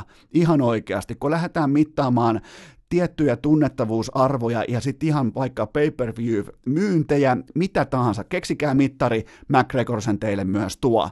Joten tota, se on edelleen ihan ylivoimainen nimi tolla alalla. Se ei välttämättä ole enää edes vaikka top 10 ottelija, siis en, nyt en edes puhu mistään niinku, tota, ää, kaikki divisioonat mukaan luettuna, vaan nyt mä puhun ihan pelkästään hänen omastaan, omasta divisionasta. Hän ei välttämättä kuulu enää edes kärkikeskusteluun. Sitä on toki vaikea arvioida, koska se talentti varmaan on siellä, mutta en mä ainakaan. Mä haluan nimittäin myös ymmärtää McGregoria kun on saavuttanut sen, on, on saavuttanut sen haaveensa, eli ne sadat miljoonat, niin mikä sut motivoi aamuisin salille, koska toi laji on kuitenkin se, joka paljastaa huijarit ensimmäisenä. Sä voit kellua jääkiekossa, voit vähän jopa kellua koripallossakin, mutta sä et pääse karkuun vapaa-ottelussa, ja, ja tota, mutta urheilullisesti tämä on mun mielestä toisarvoinen. Tämä mielenkiinto keskittyy ihan puhtaasti siihen, että miksi ja millä ajotuksella Conor McGregor jälleen kerran kääntää voimakkaasti markkinaneulaa, ja hän on ihan todennäköisesti, voisi nyt jo kuvitella, että nyt liikahtaa seuraavan kerran joku iso kampanja kohti tota USA-markkinoita, enkä puhu pelkästään tästä Proper 12 viskimerkistä, vaan puhun ylimalkaan jostain McGregorin vaikka vaatemallistosta, joulukampanjoista, vaikkapa hänellä on itsellään perhe nykyään, missä on ihan jo sen kokoinen taaperoki, että sillekin pitää pukea jonkinnäköisiä vaatteita päälle, vaikka mä en tiedä, miten irlantilaiset ylipäätään pukee lapsiaan, mutta joka tapauksessa niin sieltä voi tulla vaikka koko perheelle sovellettu McGregorin vaatemallisto, mitä tahansa se on. Varmasti tulossa, nimittäin toi jätkä ei, se ei, ei avaa suutaan, ellei joku siitä erikseen maksa. Joten nyt on maksaja kateissa ja se löytyy varmasti joulumarkkinoilta, se löytyy varmasti tammikuun aikana. McGregor ei ole koskaan tehnyt bisneksen kannalta ihan hirvittäviä. Ne siis oli noloja ne hetket, ne oli surullisia, ne oli karmeita, mutta nekään ei ollut bisneksen kannalta mitenkään järkyttävän heikkoja, mutta nyt se on aistinut, tämäkin jästipää on vihdoin aistinut, että okei, kenties se onkin se notoriuksen rooli, se onkin mennyt ohi, nyt pitää vaihtaa vaatteita, mä olenkin se perheen isä, mä lähestyn amerikkalaisia perusarvoja, kattokaa vaan mitä tulee tapahtumaan, tämä paluu ei perustu mihinkään muuhun kuin siihen, että Conor McGregor ottaa jälleen kerran bisneksen haltuunsa. Urheilukääst! Klassinen yhden kauden ihme! Mutta ennen kuin antaudutaan kysymysten ja vastausten vietäväksi, mulla on teille pikainen K18 tuoteinformaatio. Sen tarjoaa Kulpet. Se on maanantai, se tarkoittaa sitä, että Kulpetin tuplausviikko lähtee tänään käyntiin kello 12. Joka päivä vähintään kakkosen kertoimella osuma rintataskuun paljon helpommin sanottu kuin koskaan tehty. Mä suosittelen minimipanosta, mä suosittelen markkinatoppikertoimia, mä suosittelen ylikertoimia ja ennen kaikkea sinkkumuodossa pelaamista. Ja mä haluan myös tässä kohdin onnitella ennen kaikkea Super Bowl-matkavoittaja. Kisa ratkesi sunnuntaina, mutta mä en vielä nyt tiedä, kuka sen voitti, mutta sinä siellä, joka voitit, onnittelut sulle tulee mahtava matka Miamiin. Ja mä haluan myös onnitella vaiheessa seitsemän läpimenneitä tuplaajia. Se on nimittäin aika harvinaista herkkua, että ylipäätään pääsee sinne kutoseen ja seiskaan ja pystyy niissä sitten vielä lauantai, sunnuntai akselilla onnistumaan, niin se on kyllä varsin harvinaista. Ja tota, tosiaan, Kulpetin tuplaus tänään kello 12, kaikki pelaaminen K18 ja Maltilla sekä kaikki lisäinfo Kulpetin sivustolta. Seuraavaksi on vuorossa teidän suosikkiosionne. Urheilukästin osittain itse keksitty Gua, johon juuri sinä voit lähettää oman kysymyksesi. Tuottaja Kopen postilaatikko on jälleen kerran tuhdissa tikissä kuin joulusika aaton aattona ja mä tein teille raakoja tilastoja. Te kysyitte vaatimattomat 72 kertaa liittyen jotakin TPSn valmennukseen, Raimo Helmisen tulevaisuuteen ja turkulaisen jääkiekon ytimeen. Joten tota, äh, toivottavasti tämän jakson ensimmäinen segmentti vastasi näihin kaikkiin suuriin aprikointeihin liittyen Vierumäen palloseuraan. Siihen ei tarvitse enää palata. Ja tämä tuottaja Kopen inbox, se on sitten yhtä kuin Instagramissa ja se löytyy käyttäjän urheilujätkä sisäpostilaatikosta, joten teistä osa on nimittäin mennyt hakemaan sieltä vaikka tuottaja Kobea, te olette mennyt hakemaan vaikka sisäpostilaatikkoa, niin osa teistä on ollut vähän jopa käärmeessä, että mihin helvettiin niitä kysymyksiä voi lähettää. Joten mä oon unohtanut tässä QA-osioiden alussa aina ilmoittaa, että mihin niitä voi lähettää, mutta kyllä kyllä niitä nyt on muutenkin jo ihan tarpeeksi niitä kysymyksiä per viikonloppu, joten tota, öö, mennään ensimmäisen kysymyksen. Sinne voi siis lähettää, se on siis urheilujätkä, osa teistä lähettää myös käyttäjän Esko Seppanen alle, sekin käy oikein hyvin, mutta suosikaa sitä urheilujätkän inboxia, sieltä on helppo laittaa sitten kopipastena tähän listalle kysymyksiä ja lähdetään heti ensimmäisellä kyssärillä liikenteeseen. Mitä ajatuksia Flamesin päävalmentajan Bill Petersin potkuista? Mitä mieltä olet koko saagasta? No näähän nyt ei oikeastaan olleet potkut, vaan Flamesin lakimiehet oikeastaan pakotti ää, Petersin sitten eroamaan. Tämä on sellainen prosesyyri, joka ei välttämättä nyt kestä ihan täysin päivänvaloa aina, mutta tässä tilanteessa, kun sun päävalmentaja munii tällä tavalla, eli sun organisaation suuntaan voi jokaisessa tilanteessa näyttää rasistikortin, ja tässä tapauksessa se kortti on äärimmäisen aiheellinen, ja se on äärimmäisen raskas kantaa, joten ei synny mitään muuta skenaariota kuin se, että on pakko keksiä jokin tapa, miten saadaan tämä rasisti helvettiin tästä organisaatiosta, koska jos sun päävalmentaja on rasisti, sun koko organisaatio on sillä hetkellä siitä päivästä eteenpäin rasistinen. Joten tota, piti vain keksiä tapa, ja sehän oli lopulta sitten se, että Peters itse ilmoitti GMlle, että minä, minä nyt astun sivuun ja minä paskan marjat. Sieltä on ilmoitettu Flamesista välittömästi lakimiesten toimesta, että nyt kuulepas Coach Peters, keksit semmoisen tiedotteen, missä kerrot, että tämä kaikki on sun vikaa, sä kannat yksin vastuun, sä toteat, että kukaan muu ei tiennyt mitään, ja näillä ehdoilla saat kävellä kutakuinkin äh, elävänä tuosta ovesta ulos, siis suurin piirtein kuvainnollisesti. Siis tässä puhutaan tietenkin mittavista rahasummista, ja totta kai Flames haluaa sellaisen position, että ne voi antaa kenkää siten, että penniäkään ei tarvi maksaa. Jos sä saat kenkää urheilullisista syistä, niin joukkueen, se joutuu maksaa. Tälläkin hetkellä Mike Babcockilla jossain metsästysmajalla, niin sieltä kilahtaa ihan normaalisti kaksi kertaa kuukaudessa. Sä voit jakaa sen, onko se nyt onko se 7 miljoonaa per vuosi, niin sen kun jakaa tota 12 suurin piirtein, koska kuusi kuukautta maksetaan palkkaa, kyllä vain, ja siitä sitten se kertaa. 2 on 12, niin, niin sen verran tulee jo ka- kerran kahdessa viikossa, olit töissä tai et, mutta totta kai tässä tilanteessa näillä ehdoilla, ja tota, tämä on myös ihan normaali prosesyyri, että tällä tavalla turvataan palkanmaksuehtoja, etsitään sopimuksista joku pykälä, se voi olla eettinen pykälä, moraalipykälä, mikä tahansa, millä halutaan irtautua kokonaan palkanmaksusta, joten tota, oikeastaan tämä meni sinänsä tämä meni ihan sutjakasti, tämä meni oikeastaan ihan hyvin, mutta öö, mä en kuitenkaan, kuulkaa nyt Eno Esko, ei nyt kuitenkaan ihan osta näitä tällaisia osittain fanipoikamaisia kolumneja siitä, että nyt on kuulkaa sitten jääkiekko on muuttunut, että jääkiekko muuttuu nyt. Mä takaan teille, mikäli Flames olisi edennyt vaikka viime keväänä, se olisi edennyt vaikka konferenssifinaaleihin, tai sanotaan, että se olisi edennyt vaikka Stanley Cupin finaaleihin ja hävinnyt. Ja sanotaan vaikka, että Tällä kaudella Flames vahvalla drivilla koko organisaatio pohjalta, ne olisi vaikka siellä kaksi lännessä kukaan ei olisi lähtenyt yhtään mihinkään. Tässä olisi hyökätty syyttäjää vastaan, tässä olisi lähdetty hyökkäämään kaikkea palavaa vastaan. Tässä olisi otettu ihan erilainen taktiikka, mutta nyt kun ollaan lännessä siellä 12, niin on oikeastaan aivan optimaalista päästä eroon päävalmentajasta saman rahan ilman minkään näköisiä kuluja tai lisäkorvauksia, joten tota, mä en vieläkään osta sitä, että jääkiekko olisi yhtäkkiä nyt yhdessä yössä yhden tota, Mitch Marnerin. Se, siis, se paineaalto ja se dominoketjuhan on hyvin mielenkiintoinen. Toronto antoi Babcockille kenkää. Babcockista alkoi tulla kaiken maailman tarinaa ulos, ja tämän kautta sitten myös e, tota, Petersin expelaat alkoi avata suutaan. Sieltä löytyy todistajia, sieltä löytyy todisteita, sieltä löytyy vahvoja statementteja, että se dominoketju lähti oikeastaan sillä sekunnilla, kun Kyle Dubas ilmoitti, että hei hei Maikki, niin siitä sekunnista eteenpäin alkoi tällainen jääkiekossa varsin harvinainen. Se ylipäätään, että jos joku sun coachi saa kenkää, niin kyllä pelaajat on ollut aika tarkkoja siitä, että ne ei sano mitään, on se sitten hyvää tai huonoa, ne ei sano ex yhtään mitään.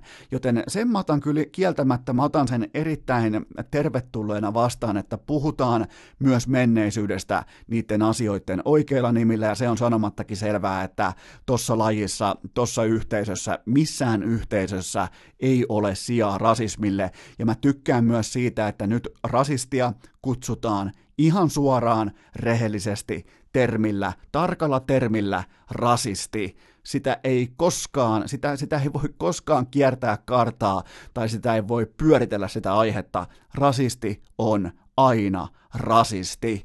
Seuraavaan kysymykseen kevennetään vähän tunnelmaa näköjään. Se sopii oikeastaan ihan hyvä, hyvin tähän maanantain henkeen. Voiko Kale Makar pokata tällä kaudella myös Norris Trophyn? No, se on tällä hetkellä ihan puhtaasti kahden hevosen laukka. John Carlson vastaa Kale Makaria. Pitää kuitenkin muistaa se, että Carlson pelaa viisi minuuttia iltaa kohden enemmän, mutta mun papereissa tällä hetkellä kiekollisesti, dynamiikaltaan, pelin vaikutukseltaan, joukkueeseen vaikutukseltaan, MVP-mittarilla tarkasteltuna mun mielestä Kale Makar on tällä hetkellä parempi pakki kuin John Carlson. Kale Makar on tällä hetkellä itse asiassa just nyt, kun mä tätä tässä purkitan, se saattaa olla tossa iässä, tossa ikäluokassa ja tuossa tällä kokemattomuudella, se saattaa hyvinkin olla mun aikana paras pakki ton ikäisenä, mitä mä olen ikinä nähnyt. Joten tota, nyt puhutaan erittäin harvinaislaatuisesta kakarasta, joka tekee siellä jäällä ihan mitä se haluaa. Älykkään koulun, älykkään perheen lapsi, kaikki järki edellä, kaikki perustellusti, näkyy sellainen vahva akateeminen ote kaikkeen tekemiseen, kaikki hommat hoidettu koulussa, yliopistossa, koskaan ei menty vaan, että no musta tulee kuulkaa NHL-stara, että laitahan Maikka noin sun paperit helvettiin, että mä lähden NRiin ja sen jälkeen mä ostan koko tämän koulun. Ei, ei, ei, Makaron erittäin älykäs moderni urheilija, joka on aina asettanut kokonaisvaltaisen kehittymisen kaiken muun edelle. Pitää olla älykäs, pitää lukea paljon, pitää kuunnella paljon, pitää opiskella paljon, pitää kehittää ajatus, äh, niin kuin aivokapasiteettia. Vasta sen jälkeen sitten aletaan miettimään, että miten sä voit kehittyä urheilijana, paljon sä nostat penkistä, mikä sun rinnalle veto tulos on. Ne tulee vasta kaikki sen jälkeen. Tuossa on hyvin poikkeuksellinen. Tuossa on sellainen jätkä, joka tulee, tulee dominoimaan NHLn Norris Trophy-keskustelua seuraavat kymmenen vuotta yhdessä Miro Heiskasen kanssa. Siihen kuuluu muutama muu siihen samaan pakettiin, mutta nämä kaksi jätkää tällä hetkellä tässä iässä ihan omassa kastissaan. Ja ylimalkaa on mukava nähdä, että NHL on tällä hetkellä neljä pakkia piste per peli tahdissa. Seuraava kysymys. Onko IFK, tämä tuli muuten, tämä tuli perjantai-iltana joskus varmaan niin kuin puoli kahden, mä niin kuin haistoin tästä koffin olueen läpi, mutta mä kysyn silti. Onko IFK löytänyt voittavan kaavan kärppiä vastaan? Ja mun vastaus on Ei ole, koska jos sä kotikentällä Nordiksella lauot itse kokonaiset 14 kertaa ja voitat 2-0, niin ei, se ei ole reitti torille. Kärpät oli perjantaina stadissa odotetun ylivoimaan, mutta joskus vaan tulee näitä suonenvetoja, tulee veskarille, tulee hyviä blokkeja pakeille, tulee sitä tai tätä, tulee loistava AV-onnistuminen. Käy siis vain pulla, ja IFKlla kävi ansaittu pulla, koska ne teki ihan helvetisti töitä ton voiton eteen, joten tota, mitään kaavaa ei ole löytynyt ja mitään kaavaa kärppiä vastaan ei ole olemassakaan. Sun pitää olla just tolla tavalla ihan saatanan onnekas, että sä voit voittaa varsinkin sitten keväällä Oulun kärpät. Samasta matsista liittyen toinen kysymys, oliko Mikke Max Osteenin taklaus likainen. Mun mielestä jälleen kerran ja vähemmän yllättäen Mikke Max Osteen a.k.a. Muuli etsi kentältä haavoittunutta pelaajaa, sen hän myös löysi, metri irti laidasta, ei muuta kuin ää, vetää siitä veturin pillistä, tuut, tuut, ja eikä kuulukaan, ei muuta kuin lisää vauhtia vaan ja kohti vastustajan hartian niskan seutua sillä tavalla mukavasti, että siinä oli horjahtava pelaaja, siinä oli vähän tota kiekollisesti epävarma haavoittunut pelaaja, niin ei muuta kuin valot pois ja kärppien hyökkäjä sairastuvalle, joten ihan sitä brändin mukaista Mikke Max Ostenia, mikä me ollaan nähty jo vuosia ja vuosia ja taas kerran vuosia. Seuraava kysymys samoissa höyryissä. IFK vastaan jokerit, seitsemän ottelun playoff-sarja, kumpi voittaisi juuri nyt? No, tämä menisi kutakuinkin jokereille apaut pauttia rallaan 4-0 tämä ottelusarja. Mä annan Kärpille ainoan realistisen mahdollisuuden jokereita vastaan. Nyt pitää ymmärtää laatutekijät, joten tota, mä en anna IFKlle minkään näköistä saumaa. Seuraava kysymys. Lähteekö Jypin Julius Nättinen NHL? No totta kai lähtee. 22-vuotias jätkä iskenyt urallaan vasta nyt kunnolla läpi. Siellä on kokemusta pienestä kaukalosta, siellä on tiedetään mikä kulttuuri siellä on. Ei ole koskaan tätä ennen urallaan pelannut tällä tasolla, no ei tietenkään ole, siis se nyt on ihan itsestään selvää, mutta ei ole koskaan dominoinut ollessaan jäällä, ei edes junnuna. Ja nyt pitää siis tähdätä kylmästi tähtiin, koska momentum on tässä ja nyt, ja KHL ei ole kenenkään pikku, pikkupojan haave silloin, kun pikkupoika menee eka kertaa ulkojäälle. Kukaan ei haaveile, että no, no minä haluaisin nyt kevyen verotuskannan KHL, jotta voisin siirtää rahoja pitkin Luxemburgin tota, pöytälaatikko. Ei, ei, ei, ei Sä kaikki, kaikki haaveilee aina vain ja ainoastaan NHLstä. Se haave on tällä hetkellä realismia, koska se painaa ihan täysin hävyttömässä melkein maali per pelitahdissa ja ja se ei elä kenenkään syöttötuolissa. Se on itse se veturi, se on itse se traktori, joka vie tota ketjua, tota joukkueen hyökkäystä, ton joukkueen ylivoimaa koko ajan eteenpäin. Se on se raahaaja ja se ansaitsee myös sottinsa NHL. Seuraava kysymys. Uskotko, että Kakko Kotkaniemi tai Kupari saapuvat U20 leijoniin? No, Kakko ja Kotkaniemi voidaan unohtaa suoraan, heillä on työtä tehtävänä, heillä on helvetisti työtä tehtävänä, mutta Kupari, Rasmus Kupari Suomen Kotkasta, siinä voisi olla vahva skenaario, koska tällä hetkellä AHL alle puolipaunaa per peli, ei missään nimessä dominointia. Kuparille ainoa iso ongelma olisi tietenkin matkustaminen sieltä länsirannikolta helvetin kaukaa kohti Tsekkiä, se on melkein koko vuorokauden tota, projekti, siihen sitten aikaero, odotukset, paineet, hallitseva MM-kulta, tota, mitalisti, kaikki tämä tähtipelaaja, NHL-status, niin tota, hyvin vähän on myös voitettavaa, se on pakko sanoa jo tässä vaiheessa. Sitten siellä on vielä päävalmentajana Raimo, Raipe, Vierumäen palloseura, Helminen, joten tota, jos mä olisin kupari, niin, niin tota, mä en välttämättä edes lähtisi, mutta siinä olisi ainoa skenaario, mikä voisi vähän edustaa järkiajattelua, mutta Kakko ja Kotkaniemi voidaan unohtaa, mä tiedän, että niistä saa kivoja klikkejä, mä tiedän, että niistä saa mukavia ö, otsikoita nettiin, mutta niissä ei ole mitään kantopohjaa. Seuraava kysymys kuinka iso loven Oliver Lauritsen jättää jokereiden takalinjoille. Eli hän on siis loppukauden sivussa, ja se on äärimmäisen valitettavaa, koska mä pidän häntä kohtalaisen luotettavana ja ennen kaikkea uskottavana peruspakkina. Sillä kun Lauritsen ylipäätään on kokoonpanossa, niin mä havaitsen, että kaiken maailman oniilit aikoinaan Tolvanen kumppanit, niin tota, niiden on helpompi hengittää tuolla. Niiden on äh, joku haapala, ni, niillä on turvallisempi, peli rohkeasti siis, niillä on uskallus olla omia itseään, koska ne tietää, että toi jätkä ei tule ikinä jättää heitä pulaan. Ei vaikka tulisi minkä näköistä veli venäläistä vastaan, toi ei jätä koskaan ketään pulaan. Ja toi on mun mielestä arvostettu jätkä tuossa organisaatiossa, joten tota, ei aina siis mitenkään niinku fiksu pelaaja, ei hyvä pelaaja, ei laadukas pelaaja, mutta arvostettu, ansainnut sen arvostuksen tuossa porukassa, niin pidän merkittävänä loukkaantumisena. Iso, iso, iso lovi. Seuraava kysymys Onko HCTPS urheilukästin mainoskumppani, koska he tuntuvat tekevän jatkuvasti päätöksiä sen eteen, että kästi on parempi? No, kuten sanottu, urheilukästä ei ole koskaan ostanut mainostilaa mistään, mutta jos mä joskus sitä ostan, mä lupaan ostaa sitä Turun palloseurasta, tässä tapauksessa tietenkin Vierumäen palloseurasta. Mä en vielä tiedä, mihin se kannattaisi asemoida, mutta olisiko vaikka Coach Helmisen kaulukseen urheilukästin logo? Paljonhan se muuten maksaa? Siellä on varmaan kekäleen logot tai jotkut vastaavat. Paljonhan se maksaisi? Kuka lainaa rahaa? Eedis Pärssinen, jos kuuntelet lainaa rahaa, ostetaan TPSn kaulukset. Seuraava kysymys. Mitä kiitospäivän NFL-kattaus jätti päällimmäisenä mieleen? No ensinnäkin Detroitin puolustus pystyi, äh, onnistui ihmeessä, ja oikein tällaisessa kiitospäivän ihmeessä, ja ne sai Mitch Trubiskin näyttämään OK-tason pelirakentajalta. Toinen noteraus oli se, että Dallas Cowboys ei voita tällä kaudella yhtäkään oikeata jalkapallojoukkuetta, aivan täys pohjanoteraus, vitsi ja farsi. Tämä on helvetin sur- surullista ja noloa, niillä on nuoria pelaajia, oikein niin kuin tähtistatuksen, hyvä ettei supertähtiä joukkue täynnä, ja niiden valmentaja on ihan totaalinen jenkkifutiksen ikioma raima Raimo Helminen, joten tota, ihan täyskatastrofi muhi siellä, ja oikeastaan odotetun valitettavan laimea ja heikko kiitospäivän kattaus siitä syystä, että tässä vaiheessa kautta mennään kuitenkin jo marras-joulukuun taitetta, niin alkaa tulla ihan absoluuttista lyhyen viikon väsymystä eteen.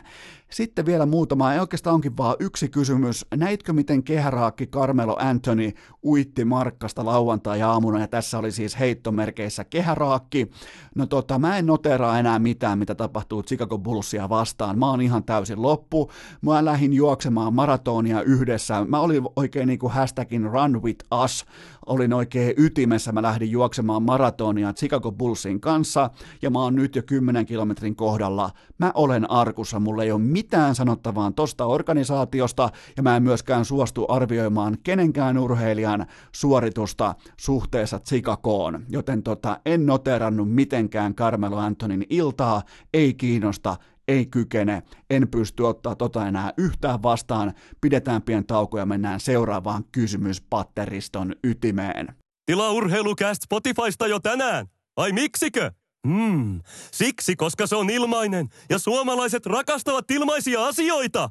Sitten me sukelletaan yhtenä kollektiivina kysymysaltaan keskisyvään päätyyn ja jatketaan tällä. Jesse Puljärvi päätti jäädä loppukaudeksi liigaan. Menikö oikein? No oikeastaan vielä tätä purkittaessa me emme edes täsmällisesti vielä tiedä, että mikä on lopullinen ratkaisu, koska mä teen tätä sunnuntain aikana. Tämä jaksokin itse asiassa tulee minuutti sen takarajan jälkeen vasta ulos, kun tämä Puljärvin deadline menee umpeen, eli keskiyöllä. Joten jos tämä mun lausunto nyt sitten eroaa todellisuudesta, niin se johtuu siitä, että mulla ei ollut viime käden informaatiota, mutta mä linjaan nyt vaihtoehdot näin. Mikäli Puljärvi lähtee nyt tässä viimeiseen viiteen peliin 0 plus 1 ja oikeastaan realismin syksy on viimeistään iskenyt häneenkin, niin mikäli hän lähtee nyt rimpuilemaan tollaisen EHT-esityksen jälkeen, vaikkapa NHL lähtee vaikkapa johonkin hapuilevaan organisaatioon, se on ihan katastrofaalinen vihkoonveto, ei ainoastaan Jesse Puljärveltä, vaan myös hänen taustahenkilöltään. Nyt ei ole mitään muuta syytä katsoa minkäänlaisia muita kortteja kuin sitä, miten hän pystyy tekemään kärpistä yhä paremman joukkueen joka ilta. Nyt on taas menty tuommoinen viitisen, viitisen peliä enemmän tai vähemmän vihkoon. Joten tota, Puljärven on pakko dominoida ensin tätä sarjaa ja eikä ainoastaan, että viikko tuolta, toinen tuolta, vaan joka helvetin ilta. Jos sä oot NHL-tason ykkös-kakkosketjun pelaaja, se pitää näkyä susta joka ilta, se pitää näkyä EHT-peleissä, se pitää näkyä jääkiekon MM-kisoissa, se pitää näkyä koko ajan. Joten jos Puljärvi tekee mitään muuta ratkaisua, se ratkaisu on hänen uran kannaltaan valitettavasti täysin väärä. Joten tota, äh, se kurssi pitää korjata nyt ihan lammikon, pyörälän, kumppaneiden avustuksella. Koko kärpät tällä kaudella on tehnyt kaikkensa sen eteen, että Puljärvi saadaan jaloilleen, nyt se on jaloillaan. Siitä ei ole kahta sanaa, se on pelannut kokonaisuudessa. Jos katsoo, nyt on pien slumppi menossa, jos katsoo kokonaisuutta, niin Puljärvi on ollut todella hyvä. On ollut siis erittäin jämäkkä. Siellä on vähän sitä jääpalloilijaa vielä mukana, mutta sitä nimenomaan hiotaan koko ajan pois. Vahvasti johdettu organisaatio, aikuinen päävalmentaja, aikuinen kapteeni, aikuiset johtavat pelaajat. Ei ole mikään lastentarha, ei ole mikään A-junnujen porukka, ei ole mikään frat house. Niin tota, tos on nyt se kehitysformaatti, millä Puljärvi joko menee kohti NHL tai ei mene, mutta mitään hyvää ei tapahdu kesken kauden ratkomalla yhtään kysymystä. Siinä on mun statement, tapahtui nyt sitten seuraavien tuntien aikana mitä tahansa, Äh, tota, jos nyt pitäisi rahat jonkun puolesta laittaa, niin kerran kerrasta se, että Puljärvi ei lähde mihinkään. Seuraava kysymys. Miltä Roope Hintsin pelaaminen on näyttänyt liki kuukauden poissaolon jälkeen? No nyt on sitten neljä matsia pelattu paluun jälkeen ja no miltä nyt huippupelaaja näyttää, että siellä on se luistelu, siellä on kiekokontrolli, siellä on nyt vielä poikkeuksellisesti voittava joukkue, siis se ei ole poikkeus ton joukkueen tiimoilta, mutta kun Hintz lähti ää, sairastuvalle, niin silloinhan Dallas oli hyvä, ettei vessan puolella noin niin kuin joukkueen pelaamisen, tai ei välttämättä pelaamisen, vaan tuloskäyrän tiimoilta, niin tota, nyt nähdään sitten, että Hintz ei joudu ottaa ottaa reppuselkää koko porukkaa, mikä on erittäin hyvä asia nuorelle sentterille. Ja toi St. Louis maali on pakko käydä läpi, koska te varmaan näitte sen, että kun hän tulee vasentakaistaa pitkin sisään, tekee sellaisen pienen kärkisviku-tyyppisen liikkeen kohti omia luistimia täydestä vauhista, siis ihan maksimaalisesta luistelunopeudesta, äkkiä kiekko kohti vasenta jalkaa, eli niin sanottua etujalkaa, siihen niin ja välittömästi tästä kärkisvikun momentumista lähtee myös laukaus, ilman minkäännäköisiä taaksevetoja, minkäännäköisiä tota, öö, tällaisia Teemu Pulkkistyyppisiä koko lapojen avaamista, vaan ihan kylmästi siitä pienellä ranneliikkeellä, ja se saa veskarin just sen verran avaamaan torjunta-asentoa, että sieltä löytyy nyt kiekonmentäviä au- aukkoja, ja toi liike alkaa olla jo Hintsin sellainen tietynlainen tavaramerkki. Kannattaa ottaa harjoittelu ulkojää kaudella.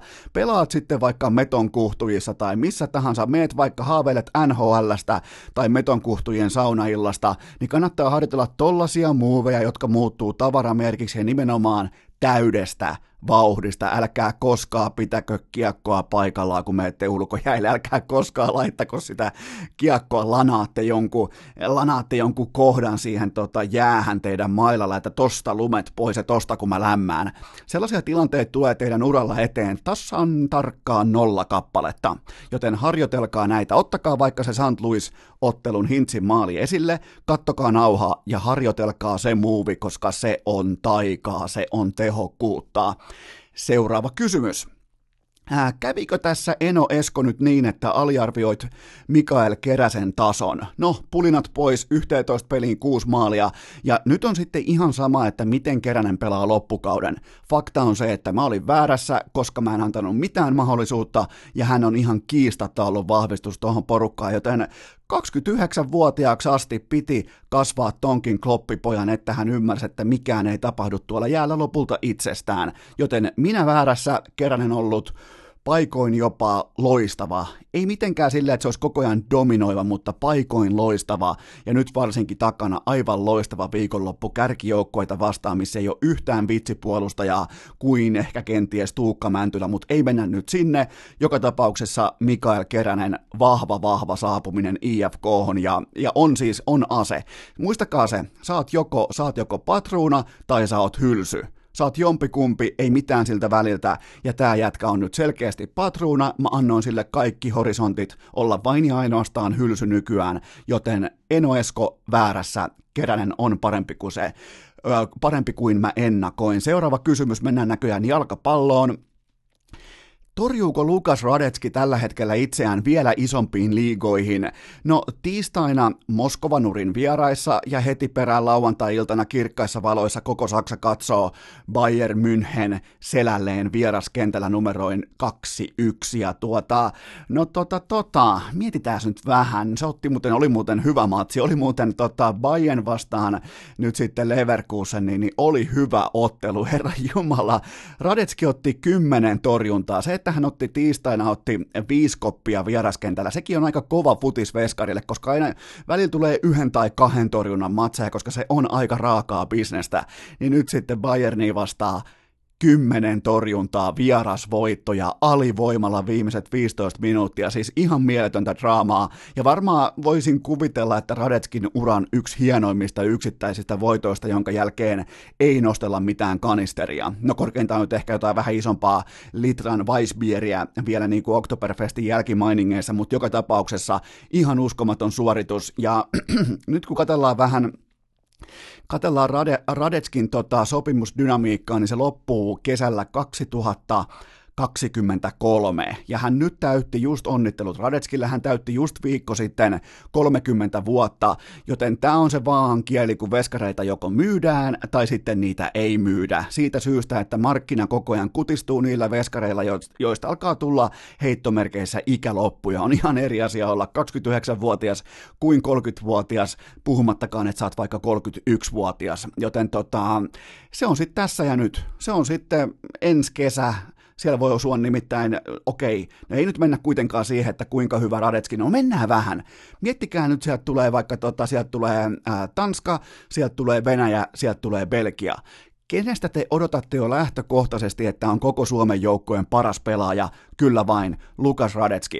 No, mikä alkaa välittömästi EM-kisojen jälkeen? Edelleen oikea vastaus, heinäkuun siirtoikkuna. Niin tota, siinä saattaa olla Radetskilla kaikkien aikojen arvon nousu. Siinä saattaa olla Leverkusenille just se hintalappu, minkä ne tuosta haluaa, ja siinä saattaa syntyä se skenaario, jossa sitten Radetski myydään johonkin isompaan seuraan. Niitä ei ole ihan hirveästi, on niitä nyt kuitenkin semmoinen varmaan 25 kappaletta suurin piirtein, 20 kappaletta absoluuttisesti isompia, ei välttämättä taloudellisesti terveempiä joukkueita, mutta isompia joukkueita, joten Mä uskon, mä uskon vielä, että Radetski viedään johonkin isoon, vaikkapa valioliiga organisaatioon tulevaisuudessa. Ja olisihan se hienoa nähdä Luke semmoisessa joukkueessa, joka olisi ihan rakennettu jopa niin kuin laadukkaan puolustuspelikonseptin varaan. Koska toi Leverkusen, se on siis ihan kuin vaipat jalassa viipottava tota, puolitoistavuotias kakara. Koskaan ei tiedä, tuleeko paskat housuun, mutta helvetinmoinen vauhti on jokaiseen suuntaan koko ajan.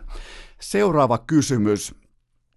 James Harden 24 heittoyrityksellä 60 pistettä lauantain ja sunnuntain välisenä yönä. Onko missään enää mitään järkeä? No tota, vastaus tähän on hyvin yksinkertainen, että missään ei ole enää mitään järkeä ja tämä kaikki tapahtui vielä 30 minuutin peliajalla, eli niin sanotulla markkasvastuulla. Joten tota, tämä on siis ihan täysin käsittämätöntä ja mä oon teille monta kertaa aikaisemminkin sanonut, että kyseessä on ihan täys mysteeri sen tiimoilta, että miten yksi pelaaminen on mahdollista NBAssa, koska sulla on joka ikinen ilta, sulla on vastustajan kaikki scouting on sun niskassa, sulla on vastustajan paras pallollisen pelaajan puolustaja, se on sulla niskassa, ja sä silti pystyt painamaan ihan daily basissa, pystyt painamaan sen 38 paunaa tauluun, niin tota, se on ihan käsittämätöntä, miten sitä Hardenia, joka ei näytä missään kohdassa sekuntiakaan urheilijalta, kaikista löysin pelaaja, mitä mä oon ikinä nähnyt, kun te menette katsoa vaikka lämmittelyä. Se on hyvä, että se saa edes tennaria irti, irti parketista, mutta herra Jumala, kun aletaan pelaamaan koripalloa, niin mä, siis ihan su, suurin mysteeri, mitä, tota, ää, mitä on varmaan koskaan NBAssa nähnyt, mutta olihan siinä vähän sellaista nykypäivän NBA-brändiäkin sitten mukana, koska ne johti suurin piirtein 40 pisteellä. Harden otettiin sitten tietenkin vaihtoon, koska tähtipelaaja joskus pitää myös suojella, niin se sitten suuttui, se järkyttyi, se oikein otti, että kamerat kuvaa, niin se pääsee järkyttymään, se katsoo tilastoriviä, se oli vain kahden pisteen päässä henkilökohtaisesta pisteennätyksestään, niin on tämä NPA. Kyllä tämä, mä sanoin, että voi jumalauta, tämä on uskomaton sarja, mutta mennään seuraavaan kysymykseen minkä arvon annat Lamelo Ballille ja hänen triplatuplilleen Australian koripalloliigassa? No, hän pelaa sentään aikuisia vastaan, joten saadaan pientä osviittaa siihen versus sitten vaikka yliopistokakarat, mutta tota, mä en usko, mä en kykene uskomaan, että kaikki NBA-scoutit voi rakastua heti perään toiseen balliin näin nopeasti, koska ensimmäinen ball on korkeintaan kohtalaisen tason pelaaja NBAssa. Ei osaa heittää, ei minkäännäköistä tota, kaukoheittouhkaa, ei minkäännäköistä midrange-uhkaa, vaikka se nyt onkin oikeastaan jo kuollut business NBAssa, mutta sitten puuttuu se heitto. Tällä kaverilla taas sitten on se heitto, mutta tältä puuttuu ihan kokonaan vielä fyysisyys, puuttuu sellainen tietty niinku, no se voi tulla hyvinkin sellainen tietty aikuismaisuus. Tämä on ihan kuin joku YouTubettaja kakara, mutta tota, tää, mä en, en usko, että organisaatiot haluaa ottaa ballin taakkaa kannette. Se, se sukunimi nimittäin se on raskas ja se painaa helvetisti. Sieltä tulee uskomaton selkäreppu nimeltään Lavar Ball mukana, joka on ollut pelottavan kauan hiljaa. Musta tuntuu, että se lataa tällä hetkellä uutta home runia tällä hetkellä Lamelon tiimoilta. Se on melkein pakko olla, mutta tota, jäädään odottamaan ja on toi mielenkiintoista. Toi on siis, mutta toi Ballin sukunimi se on raskas. Sitten vielä tähän erään viimeinen kysymys mitä huomiota teit suomalaisen nyrkkeilyn tiimoilta lauantai-iltana? No, jos nyt pysytään ihan sitten urheilun saralla, niin tota, pariskunta Räsänen Wallström erittäin vahva ilta, että ihan perusnyrkkeilyllä. Molemmat on tehnyt hyvin duunia, näky kaikki, molemmilla on kuitenkin se ottelusilmä, se rytmitaju, se kaikki, että vaikka alkaa tulla vähän ikää lisää, niin kyllä siellä on se ottelija, siellä on se ammattilaisottelija, joten kaikki näytti sen tiimoilta ihan hyvältä, ja, ja tota, nyt on sitten aika ottaa seuraavia askelia urheilu, urheilu edellä ja tota, muita huomioita mä en tehnyt, koska tämä on urheilukäst eikä virolainen kapakkatappelukästi. Pidetään pien tauko ja mennään hiihtoon. Urheilukäst! Hintalaatusuhteelta vähintäänkin kohtalainen. On aika ottaa esiin isoisän vanhat remmisukset tuolta navetan katolta ja pujottaa ne jalkaan. Muistaako muuten joku tota aikaa, kun ö, sukset ei välttämättä ollut näitä nykypäivän fissereitä tai rossingolla ja oli siis talvikenkä, ihan se mitä sä käytät tuolla muutenkin, niin sen sai pujotettua kaikkiin suksiin, koska siitä siteestä lähti sellainen remmi tonne tota, akillesjänteen taakse ja se teki sellaisen ö, jonkinnäköisen lukon tai jonkinnäköisen puristussuhteen sun jalkaan, kenkään ja siihen sukseen, että se pysyy sitten myös jalassa. Mulla oli nimittäin tämmöiset sukset aikoinaan junnuna, kun kävin Heinolassa hiihtämässä. Ja muistaakseni otin myös hippohiihtokoulussa, oisko ollut pronssia tai vähintään pistesiä? Ja syy oli muuten se, syy ei ollut doping, ei ollut heikko valmistautuminen, ei ollut mikään niinku huono hiihtopuku tai väärä hieroja, vaan syy oli se mun äidin mukaan, että mä aloin tutkailla kesken hiihtokilpailun kilpailutilanteessa kanssa numerolappu rinnassa. Aloin tutkailla Heinolan taivaan tähtikuvioita ja analysoida niitä siellä takakaare. Piti siis hiihtää 400 metriä, eli tota, kertaalleen yksi, yksi, yhden kerran tota Heinolan urheilustadion ympäri. 400 metriä, niin siinä meni kuulemma aikaa tuommoinen ehkä 25 minuuttia, koska mä tein hienoja tähtinoterauksia, oli ihan, oli komea pakkaspäivä, oli äh, hämärtyvä ilta ja tähdet oli ehdottomasti nähtävissä, niin mä tein sieltä isoja noterauksia niin kauan, että tota, mä olin varmaan, no minkä ikäisen nyt ihminen oppii hiihtämään, mä olin suurin piirtein sen ikäinen, eli varmaan joku mm, neljävuotias, joku tämmönen, niin mä tota, jäin sinne sitten mun tähtikartan kanssa tutkailemaan tilannetta niin pitkäksi aikaa, että mutsi joutui tulee hakemaan mut sieltä pois ja käveli, tarkkaili mua. Se oli vähän niin kuin henkilökohtainen maraton tarkkailija. Se tota, käveli mun rinnalla sitten kohti maalia, niin saatiin se viimeinen 200 metriä vielä kohilleen ja sain sitten, olinko siellä vaikka neljä, jos kolme palkittiin, mä saatoin, tai kolme oli mukana, ne kaikki pääs maaliin, niin mä olin sitten sijoilla neljä ja mun intohimoinen suhde hiihtoon tämän nolon suorituksen suorituksen kautta se myös kuoli. Joten tota, jos joku muistaa remmisuksia tai sitä aikaa, kun pystyy laittamaan mihin tahansa talvikenkään sukset kiinni, niin laittakaa viestejä, jos ootte samaa ikäluokkaa tai olette samasta lamakaupungista, jossa nyt kellään ei ollut tällaisia modernin ajan suksia. Mutta Ensimmäinen kysymys liittyy hiihtoon. Uskotko Iivo Niskasen maailmankapin voittoon? No Iivohan tikkasi jälleen kerran niin perkeleesti rukalla lauantaina, oli ilo katsoa, mutta ootteko huomanneet? Tämä on erittäin pikantti noteraus, tätä ei edes musti näe studiosta käsin, mutta Iivon pää on ihan ehkä asteen verran kallistunut sitten viime vuoden. Laittakaa, ottakaa vaikka tota, noi Iivon ottelunauhat esiin ja analysoikaa se vielä läpi, koska ihan kuin siinä olisi asteen verran kallist, kallistusta, vähän niin kuin, jos nyt ei ketään verrata, mutta tuollainen niin kuin Harri Kirvesniemi-tyyppinen kallistus alkaa kohtoleen realismia. Joten se, se kieli siitä, että Iivo on tosissaan, Iivo is back, ja Iivo tulee voittamaan maailmankapin selvällä marginaalilla seuraavaan, ja mä en ihan periaatteen vuoksi mainitse tätä seuraavaa, koska mun hiihdon tähtikartta on ehkä vielä vähän niin kuin muistiinpanojen tiimoilta, se on vähän niin kuin ohuehko, joten tota, lähdetään siitä, että Iivo voittaa maailmankapin ja toiseksi tullut tämä en tässä kohdin mainitse. Seuraava kysymys, Kumpi on kovempi F1-kuski, Räikkönen vai Häkkinen? No, kuskina Häkkinen, brändinä Räikkönen. Häkkinen kuitenkin kilpaili ehkä kenties kaikkien aikojen kovimmassa F1 niin sillä hetkellä, kun kaikki oli omassa primissaan, kaikki oli optimaalisen ikäisiä, kaikki oli hulluja, rohkeita, teki ihan mitä ne halus, Playboyta oli osa, niin mä nostan kuitenkin sen aikakauden, mä nostan sen kovemmaksi kilpailukentäksi kuin tämän nykyisen, vaikka Räikkösen mestaruudesta onkin jo kauan aikaa 2007, niin tota, mä nostan silti Häkkisen tässä tässä kovassa vertailussa nostan silti Häkkisen edelle, mutta brändi, kaikkien aikojen suomalainen urheilubrändi Kimi Räikkönen, sitä ei ole kahta sanaa isompi kuin leijonat. Seuraava kysymys. Kuka on, tämä on kova, Kuka on Kimmo Timonen? No, Kimmo Timonen on 44-vuotias kuopiolaislegenda, jonka vyöltä löytyy 1108 NHL-ottelua ja miettikää 30 peliä olympialaisissa leijonien paidassa. 30. Piti oikein käydä katsomassa Timosen tilastoja ja 30 peliä pelkästään olympialaisissa. Joten tota, jos nyt lähdetään tuolta talvisodasta eteenpäin, vaikka talviolympialaisia, niin tota, Kimmo Timonen on pelannut niissä kaikissa ihan vaan näin niin kuin tällaisena osviittana, joten se on vastaukseen, kuka on Kimmo Timonen, tossa oli vastaus, kyseessä on kuopiolaislegenda.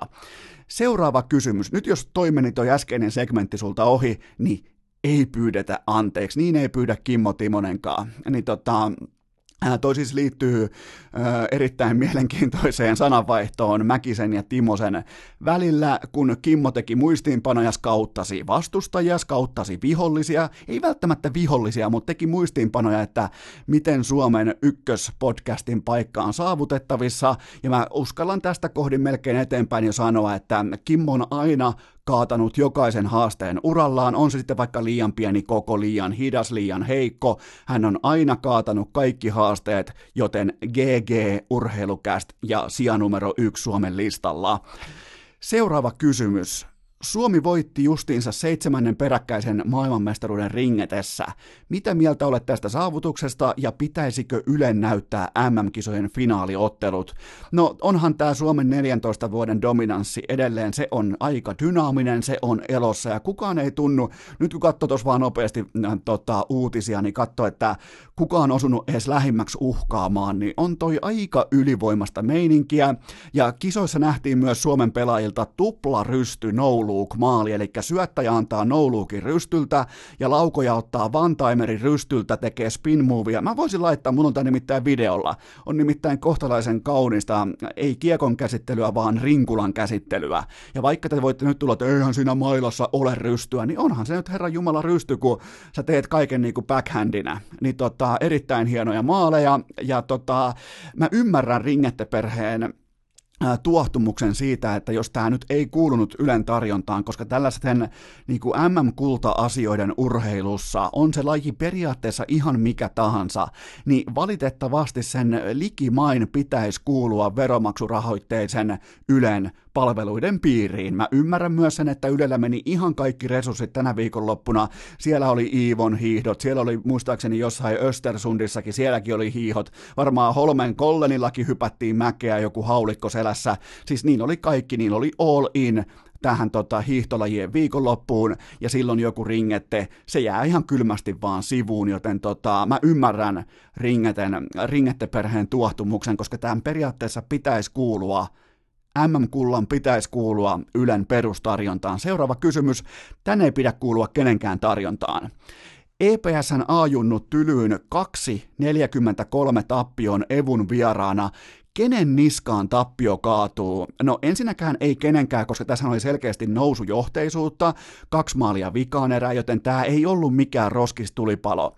Ja tota, tämähän ei ollut edes koko lauantain ankarin kylvetys, koska ajaksin alle 12-vuotiaiden poikien joukkue, se syväpesi, kivipesi äh, Maastrichtin äh, junnujoukkueen lukemin 51. 49 maalin differenssi alle 12-vuotiaiden poikien jalkapalloottelussa. Miettikää, kun Suomessa tapahtuisi jotain vastaavaa.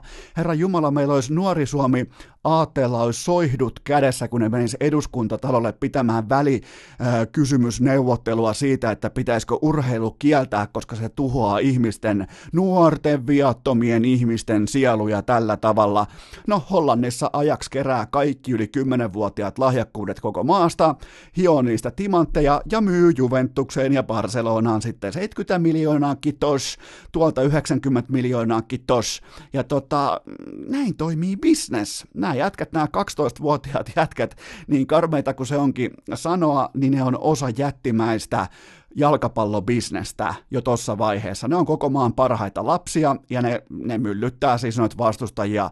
Meilläkin oli joskus aikoina oli sellainen, kun oli tota, Nike Premier Cup, niin, niin ei kukaan silloin puhunut mistään Barcelonasta tai Manchester Unitedin akatemiasta tai mistään Liverpooleista, vaan me kaikki pelättiin sitä, että kuhan ei osu ajaks vastaan. Se oli niinku se, että kuhan ei tule vaan ajaks, koska se on sitten ihan helvetin rumaa meininkiä, mutta tota, EPSn ajunnut kuitenkin sellaista, niinku, sanotaanko, että ihan vielä on hiomista tuossa niinku peli-ilmeessä keskialueen kiekottomassa pelaamisessa, mutta enemmän vaan limppuu päätyy limppuu maalille, hyviä asioita tapahtuu sen myötä, ja tota, Tuommoin tota, 41 maalin tappio kuitenkin jääkeikossa, niin se on kurottavi. Sehän, sitähän sanotaan, että 41 maalin johtoasema on jääkeikossa vaikein puolustettava, joten tota, tämä on pienten marginaalien laji. Seuraava kysymys millä odotuksin suomalaisfanien tulee lähteä perhokalastuksen MM-kisoihin, jotka alkavat nyt maanantaina? No mä lähden povaamaan vähintään 2-3 mitalikahvia, että kaikki sen alle on katastrofi, ja mä uskon, että viimeistään pintaperho-duelissa tulee selväksi että mikä on tasoero, eli tässä tulee olemaan ihan selkeät pin, siihen niin kuin pintaperholle asti, kun mennään, niin siellä voi tulla vaikka näiden, tota, onko ne nyt nymfejä, ja voi tulla vaikka uppoavien siimojen kanssa. Siellä voi tulla aika tasaisia matchappeja, mutta pintaperhossa Suomi tulee hakemaan kultaa, jopa triplakultaa, ja tota, tulee siis ihan, ja mä melkein laittaisin jo jengiä Santtu Silvennoisesta alkaen lentokentälle vastaan, kun perhokalastussankarit saapuvat kotiin, ehkä jopa Hornetit. Olisiko muuten syytä, se olisi muuten kova, että koska leijonat saa Hornetit, aina varsinkin kun ne lentää Pratislavasta Suomeen, niin tota, miksei kaikista lajeista, nyt vaikka ringette pelaajille, miksei Niilo Hornetit ilmassa, miksei perhokalastuksen MM-kulta riitä, miksei Niilo Hornetit, miettikää kun ne Hornetit lähtis joka lajista ilmaan ja ne saattais omat kultamitalisti naiset tai miehet kotiin, se olisi tyylikästä nimittäin. Herra Jumala, tää on, miksi, missä on tasa-arvo? Missä muuten on tasa-arvo? Miksei ole pintaperhokalastajilla Hornetit ilmassa? Minkä takia ei ole? Sauli Niinistö, kuunteletko? No ei varmaan kuuntele, kun on aikamoiset bileet tällä viikolla saukella pyöritettävänä, mutta seuraava kysymys. Polteltiin viikonloppuna pilveä ja väiteltiin siitä, Aha, tämä on muuten kova. Väiteltiin siitä, onko toisen nimittelys pedeksi haukkumista vai kehumista. Mitä mieltä itse olet? No tota, se on aika mielenkiintoinen haukkuma sana siitä syystä, että tavallaanhan sä ilmoitat, että sun kaveri, ketä sä haukut, Spedex, niin se on kenties suomalaisen viihdeimperiumin suurimpia neroja, fiksuimpia viihdebisneksen toimijoita, älykkäimpiä bisnesmiehiä, ei välttämättä mukavimpia ja kivoimpia, mutta tota, älykkäimpiä bisnesmiehiä, 10 miljoonan arvoinen henkilöbrändi, joten tota, mä liityn siihen, että se on itse asiassa ilman pilveäkin, mä liityn siihen, että se on kehumista. Seuraava kysymys. Voitko antaa jonkinlaisen arvion Santeri Pulkkisen kaudesta tähän saakka? Ää, mä teen kotityöt. Kyseessä on siis lahtelainen uimari ja ikäluokkansa paras, ja hän käy pokkaamassa SM-kullat pelkkä pyyhen lanteellaan. Kaikilla muilla on jonkinnäköisiä uimaseurojen sortseja tai ää, välikerrastopaitaa tai jotain, niin ää, pulkkisen sane tulee paikalle pelkässä pyyhkeessä, ja siitä hän kuitenkin pääsee tässäkin urheilukästissä kummi-uimareiden joukkoon, joten tota, ja ei muuten hymyile. Siellä ollaan tosissaan hakemassa ne palkinnot, sinne ei mennä hakemaan kavereita, vaan sinne mennään hakemaan palkinnot pois, joten tota, tämä on ehdottomasti parasta Lahden suunnalta sitten Wilson Cafeen. Seuraava kysymys minkä arvosanan annat Santtu Silvennoiselle Rukan maailmankapista? No jälleen kerran vähemmän yllättäen erittäin vahva saapuminen. Ensimmäinen tosi kilpailu ja ensimmäinen huippusuoritus. Että kyllä näkee sen, taas näkee sen, että mitä on, jos vaikka mietitään, että Iivo vaikka voitto oli tavallaan odotettu, mutta kyllä me osattiin enemmän odottaa kuitenkin sitä, että Santtu ei jätä kiveäkään kääntämättä sen tiimoilta, että no mä annan teille nyt otsikon. Otsikko menee näin. Anita Korva häkeltyi norjalaishiihtäjän kommentista, väliviiva, raju vastaus kiistaan, kaksoispiste, äh, sitaattimerkki, hän laittaa bikinikuvia, joissa näkyy sukuelimistä puolet, ja sitaatti kiinni. Miettikää millä dynamiikalla, millä otteella, millä ryhdillä Santtu saapui Kuusamoon ja otti välittömästi tilanteen haltuun. Nimittäin nyt ilmeisesti Anita Korvalle ja jollekin norjalaishiihtäjälle Santtu on saanut luotua näiden kahden välille Instagram-sodan niin miettikää mitä MVP-konkarin muuveja tähän kohtaa. Eka kisa ja Anita Korvalla on nyt jo vihollinen. Miettikää kun mennään kohti kevätkautta, kun alkaa purot solista ja tulee tosi kilpailut, aletaan hiihtää maailmankappien voitoista, niin Santun kynähän on silloin, se on virallisesti tulessa se on pakko sammuttaa tuossa jossain ehkä helmikuussa viimeistään, nimittäin jos startti on näin kova, siellä on nyt tyhjennetty koko velhon hiha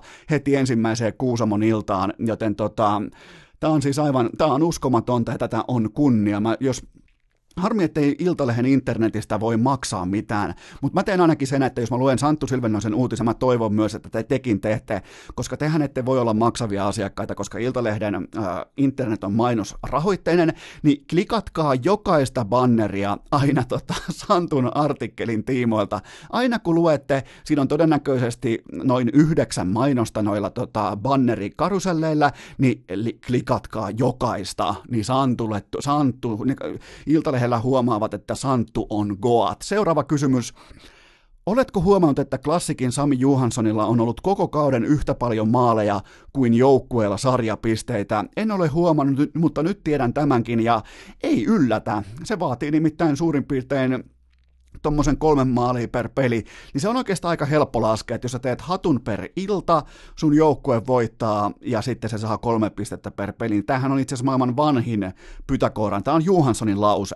Tämä on siis maailman vanhin tota, matemaattinen fakta. Tämä voi laittaa vaikka tamperelaiseen lukijoiden maol-kirjaan. Tämä on valmis paketti, koska tota, sieltä tulee hattu. Taas tuli muuten hattu viikonloppuna, valiko perjantaina. Ei varmaan yllätä ketään, mutta sieltä tuli hattu. Ja tota, myös se saliin, Sasu saliin vasemmalla laidalla, niin Sasukin teki, ei taida kyllä olla ehkä Sasu, kuulostaisi ehkä vähän tyhmältä, koska mä olisin varmaan keksinyt siitä jonkinnäköisen väkinäisen puujalan jo aiemmin, mutta Saliin joka tapauksessa hattu, Juhansson hattu ja Niko Salo siinä välissä nolla plus nolla. Salolla muuten tällä viikolla Sauken bileet, erittäin isot, ja jos ei Mä laitan nyt jo Ylen selostajat, mä laitan ne nyt jo hot seatille.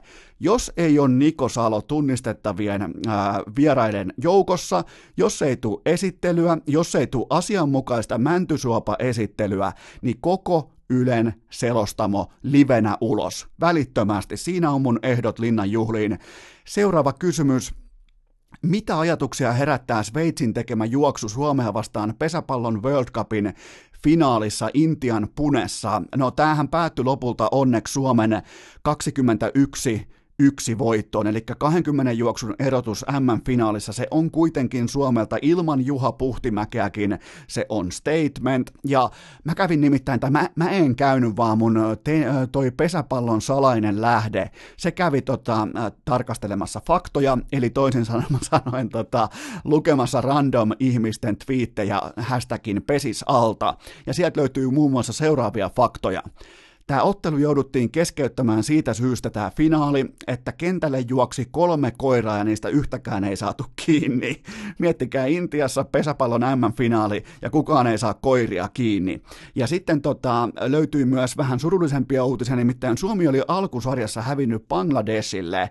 Eli tuolta niinku kauko-Aasiasta, kauko-idästä, sieltä alkaa nyt tulla sitä kovaa materiaalia, mitä nämä aikoinaan kohoset ja kumppanit, korhoset, vai oliko edes vuoriset? Ja ketä siellä kävikään niin kuin, istuttamassa tätä pesäpallon jyvää nä, näin niin kuin kuvainnollisesti.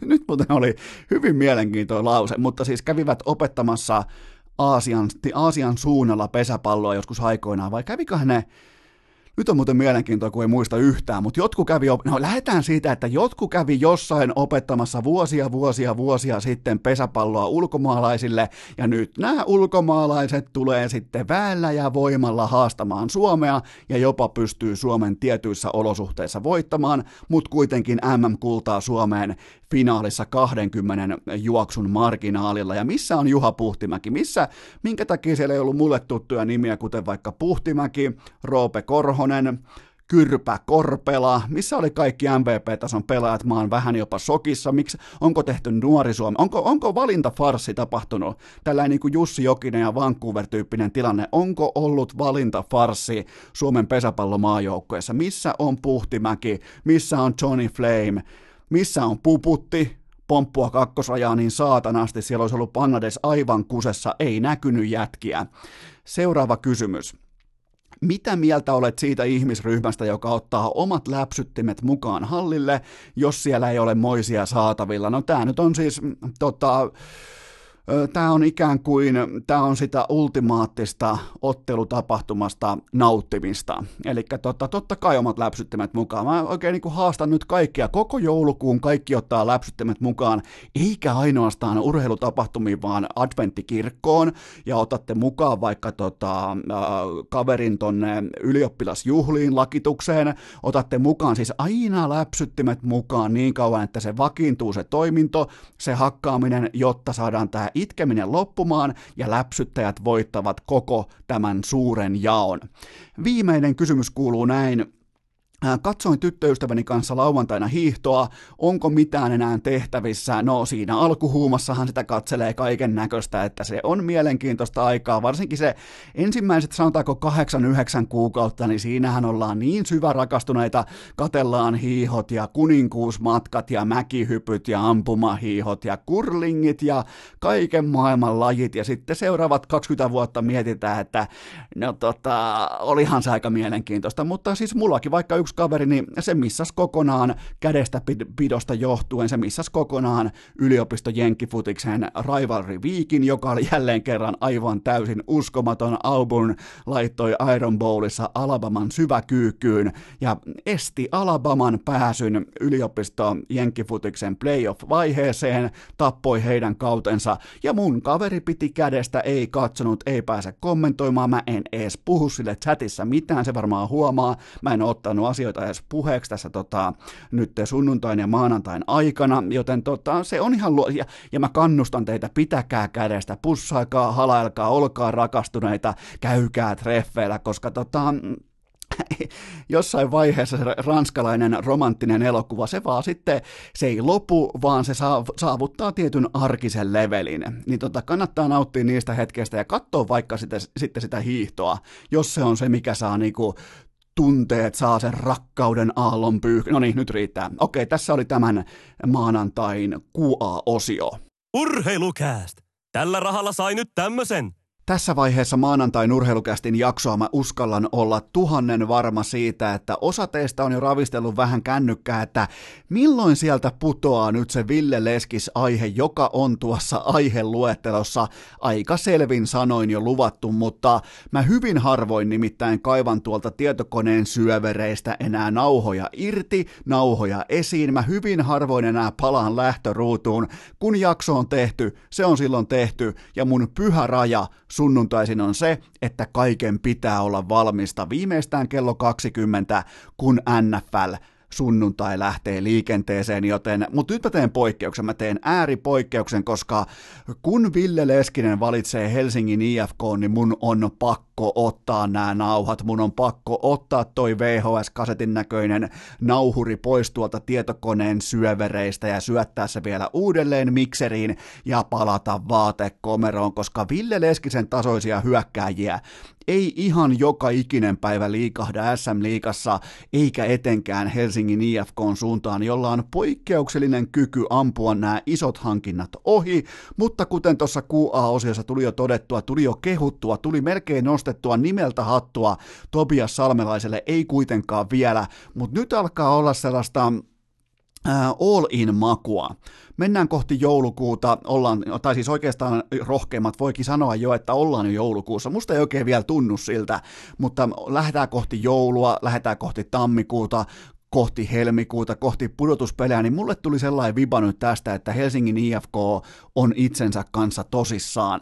Ja tähän on muutamakin syy, minkä takia nyt IFK on mennyt all in. Ensinnäkin se, että ne ihan selvästi osu keräsen. Se on kova juttu, ne sai ison riskin pelaajan toimimaan välittömästi, nyt jo kuusi maalia. IFK on sisäisessä maalipörssissä onko jo sijalla viisi. Ja sitten tota, Anton Lunderin pitkä sairausloma, se on totta kai äärimmäisen negatiivinen uutinen, mutta on pakko tankata hyökkäysmateriaalia silloin, kun tällä junnutähti on sivussa, vaikka se produktio ei ole ollut mitenkään uskomaton hyökkäyssuuntaan, mutta kyseessä on kuitenkin laatupelaaja. Joten nyt sitten kun tulee Ville Leskinen, kuitenkin viime kaudella 29 kaappia, likimain piste per peli, ja IFK on paras maalintekijä, se on tällä hetkellä Teemu Turunen, ja sitten siellä on Sebastian Dyk, ja sen jälkeen ei ole käytännössä ketään. Niin tota, nyt kaikki asettuu kohdille ja mä tykkäsin vielä, nyt mä siteeraan kaikilta osin, mitä mä tässä sanon, mä siteeraan Kalevaa. Ne tietää aina, mitä oululaisille omille, vaikka nyt onkin jäälinpoika, niin ne tietää aina, mitä Oulussa tapahtuu. Siinä oli ensimmäisenä skuupattu se, että Leskinen itse vahvistaa tämän siirron ja antaa vielä kommenttinsa ja antaa, antaa niin kuin omat maistiaiset siitä, että mitä Helsinkiin mu- muuttaminen, miltä se tuntuu, mitä se vaatii ja näin poispäin. Mutta mä tykkäsin siitä, että Leskinen on niin realisti, että hän kokee tällä hetkellä, että Oulu ei ollut lopulta niin hyvä vaihtoehto, koska siellä on hyökkäyskaliberi.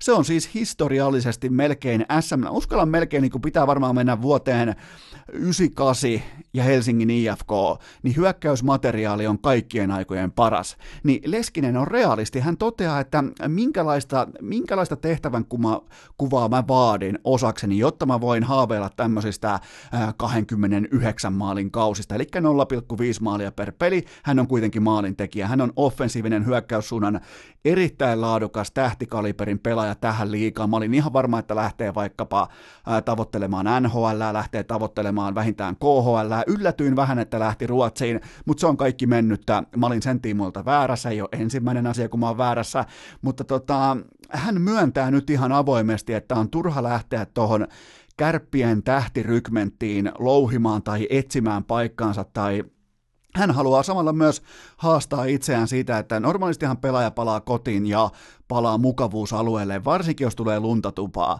Niin Leskinen ensinnäkin toteaa, että aha, kenties saattaa olla tällä hetkellä liian stabiili joukkue, liian kova kilpailu. Mitäs tuolla Helsingissä? Siellä on sama palkkakuitti ja sitten siellä on vielä vähän ontuva toi hyökkäys. Sieltä löytyy helpostikin ykköshyökkäjän tontti vielä. Jos ei se ole Teemu Turunen, se voi hyvinkin olla Ville Leskinen tästä päivästä eteenpäin. Joten fiksuja, rauhallisia, analyyttisiä päätöksiä. Mä tykkään tästä hankinnasta, mä tykkään tästä valinnasta.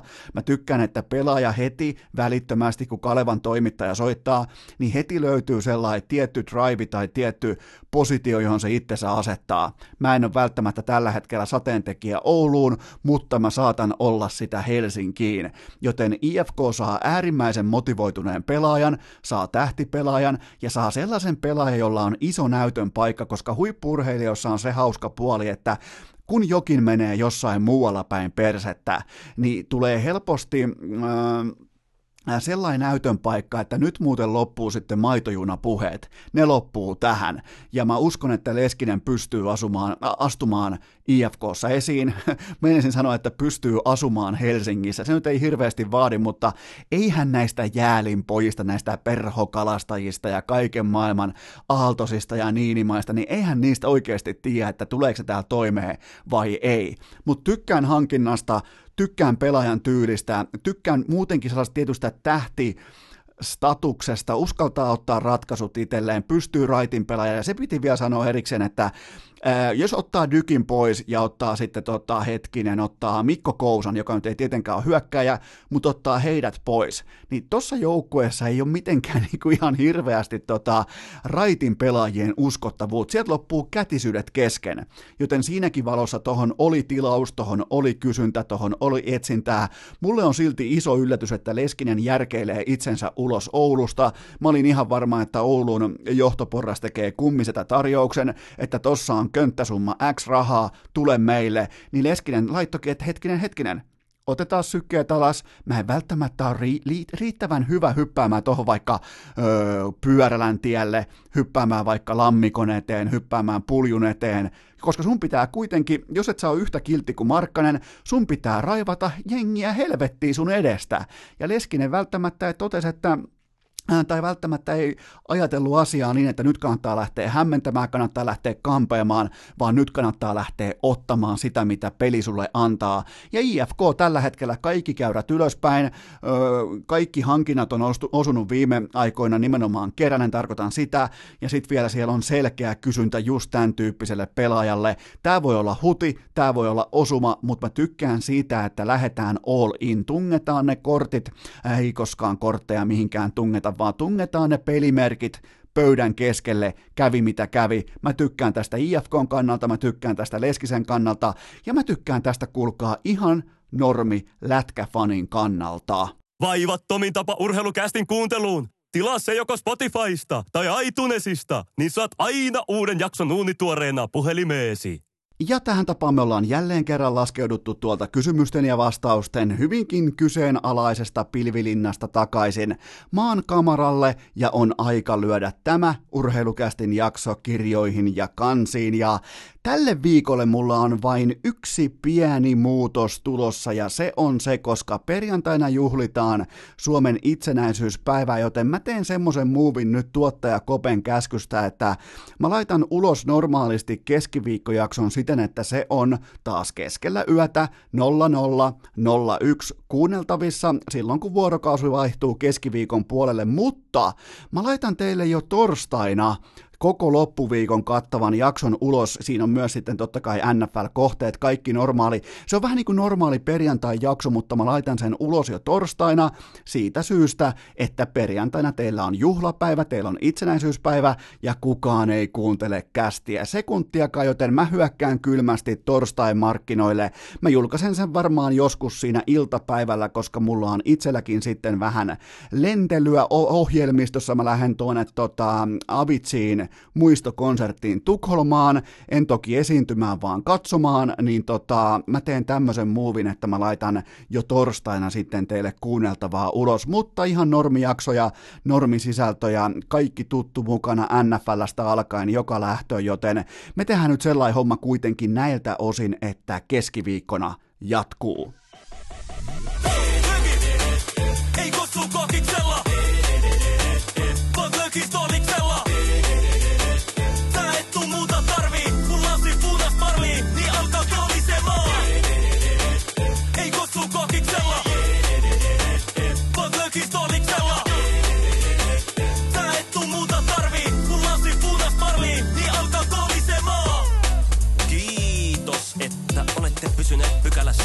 tähänkin asti. Toivotan teidät kaikki tervetulleeksi myös jatkossa. Muistakaa nauttia elämästä arjen vastoinkäymisistä huolimatta. Allekirjoittanut kiittää ja kuittaa. Peliä. Oliko tämä jo tässä?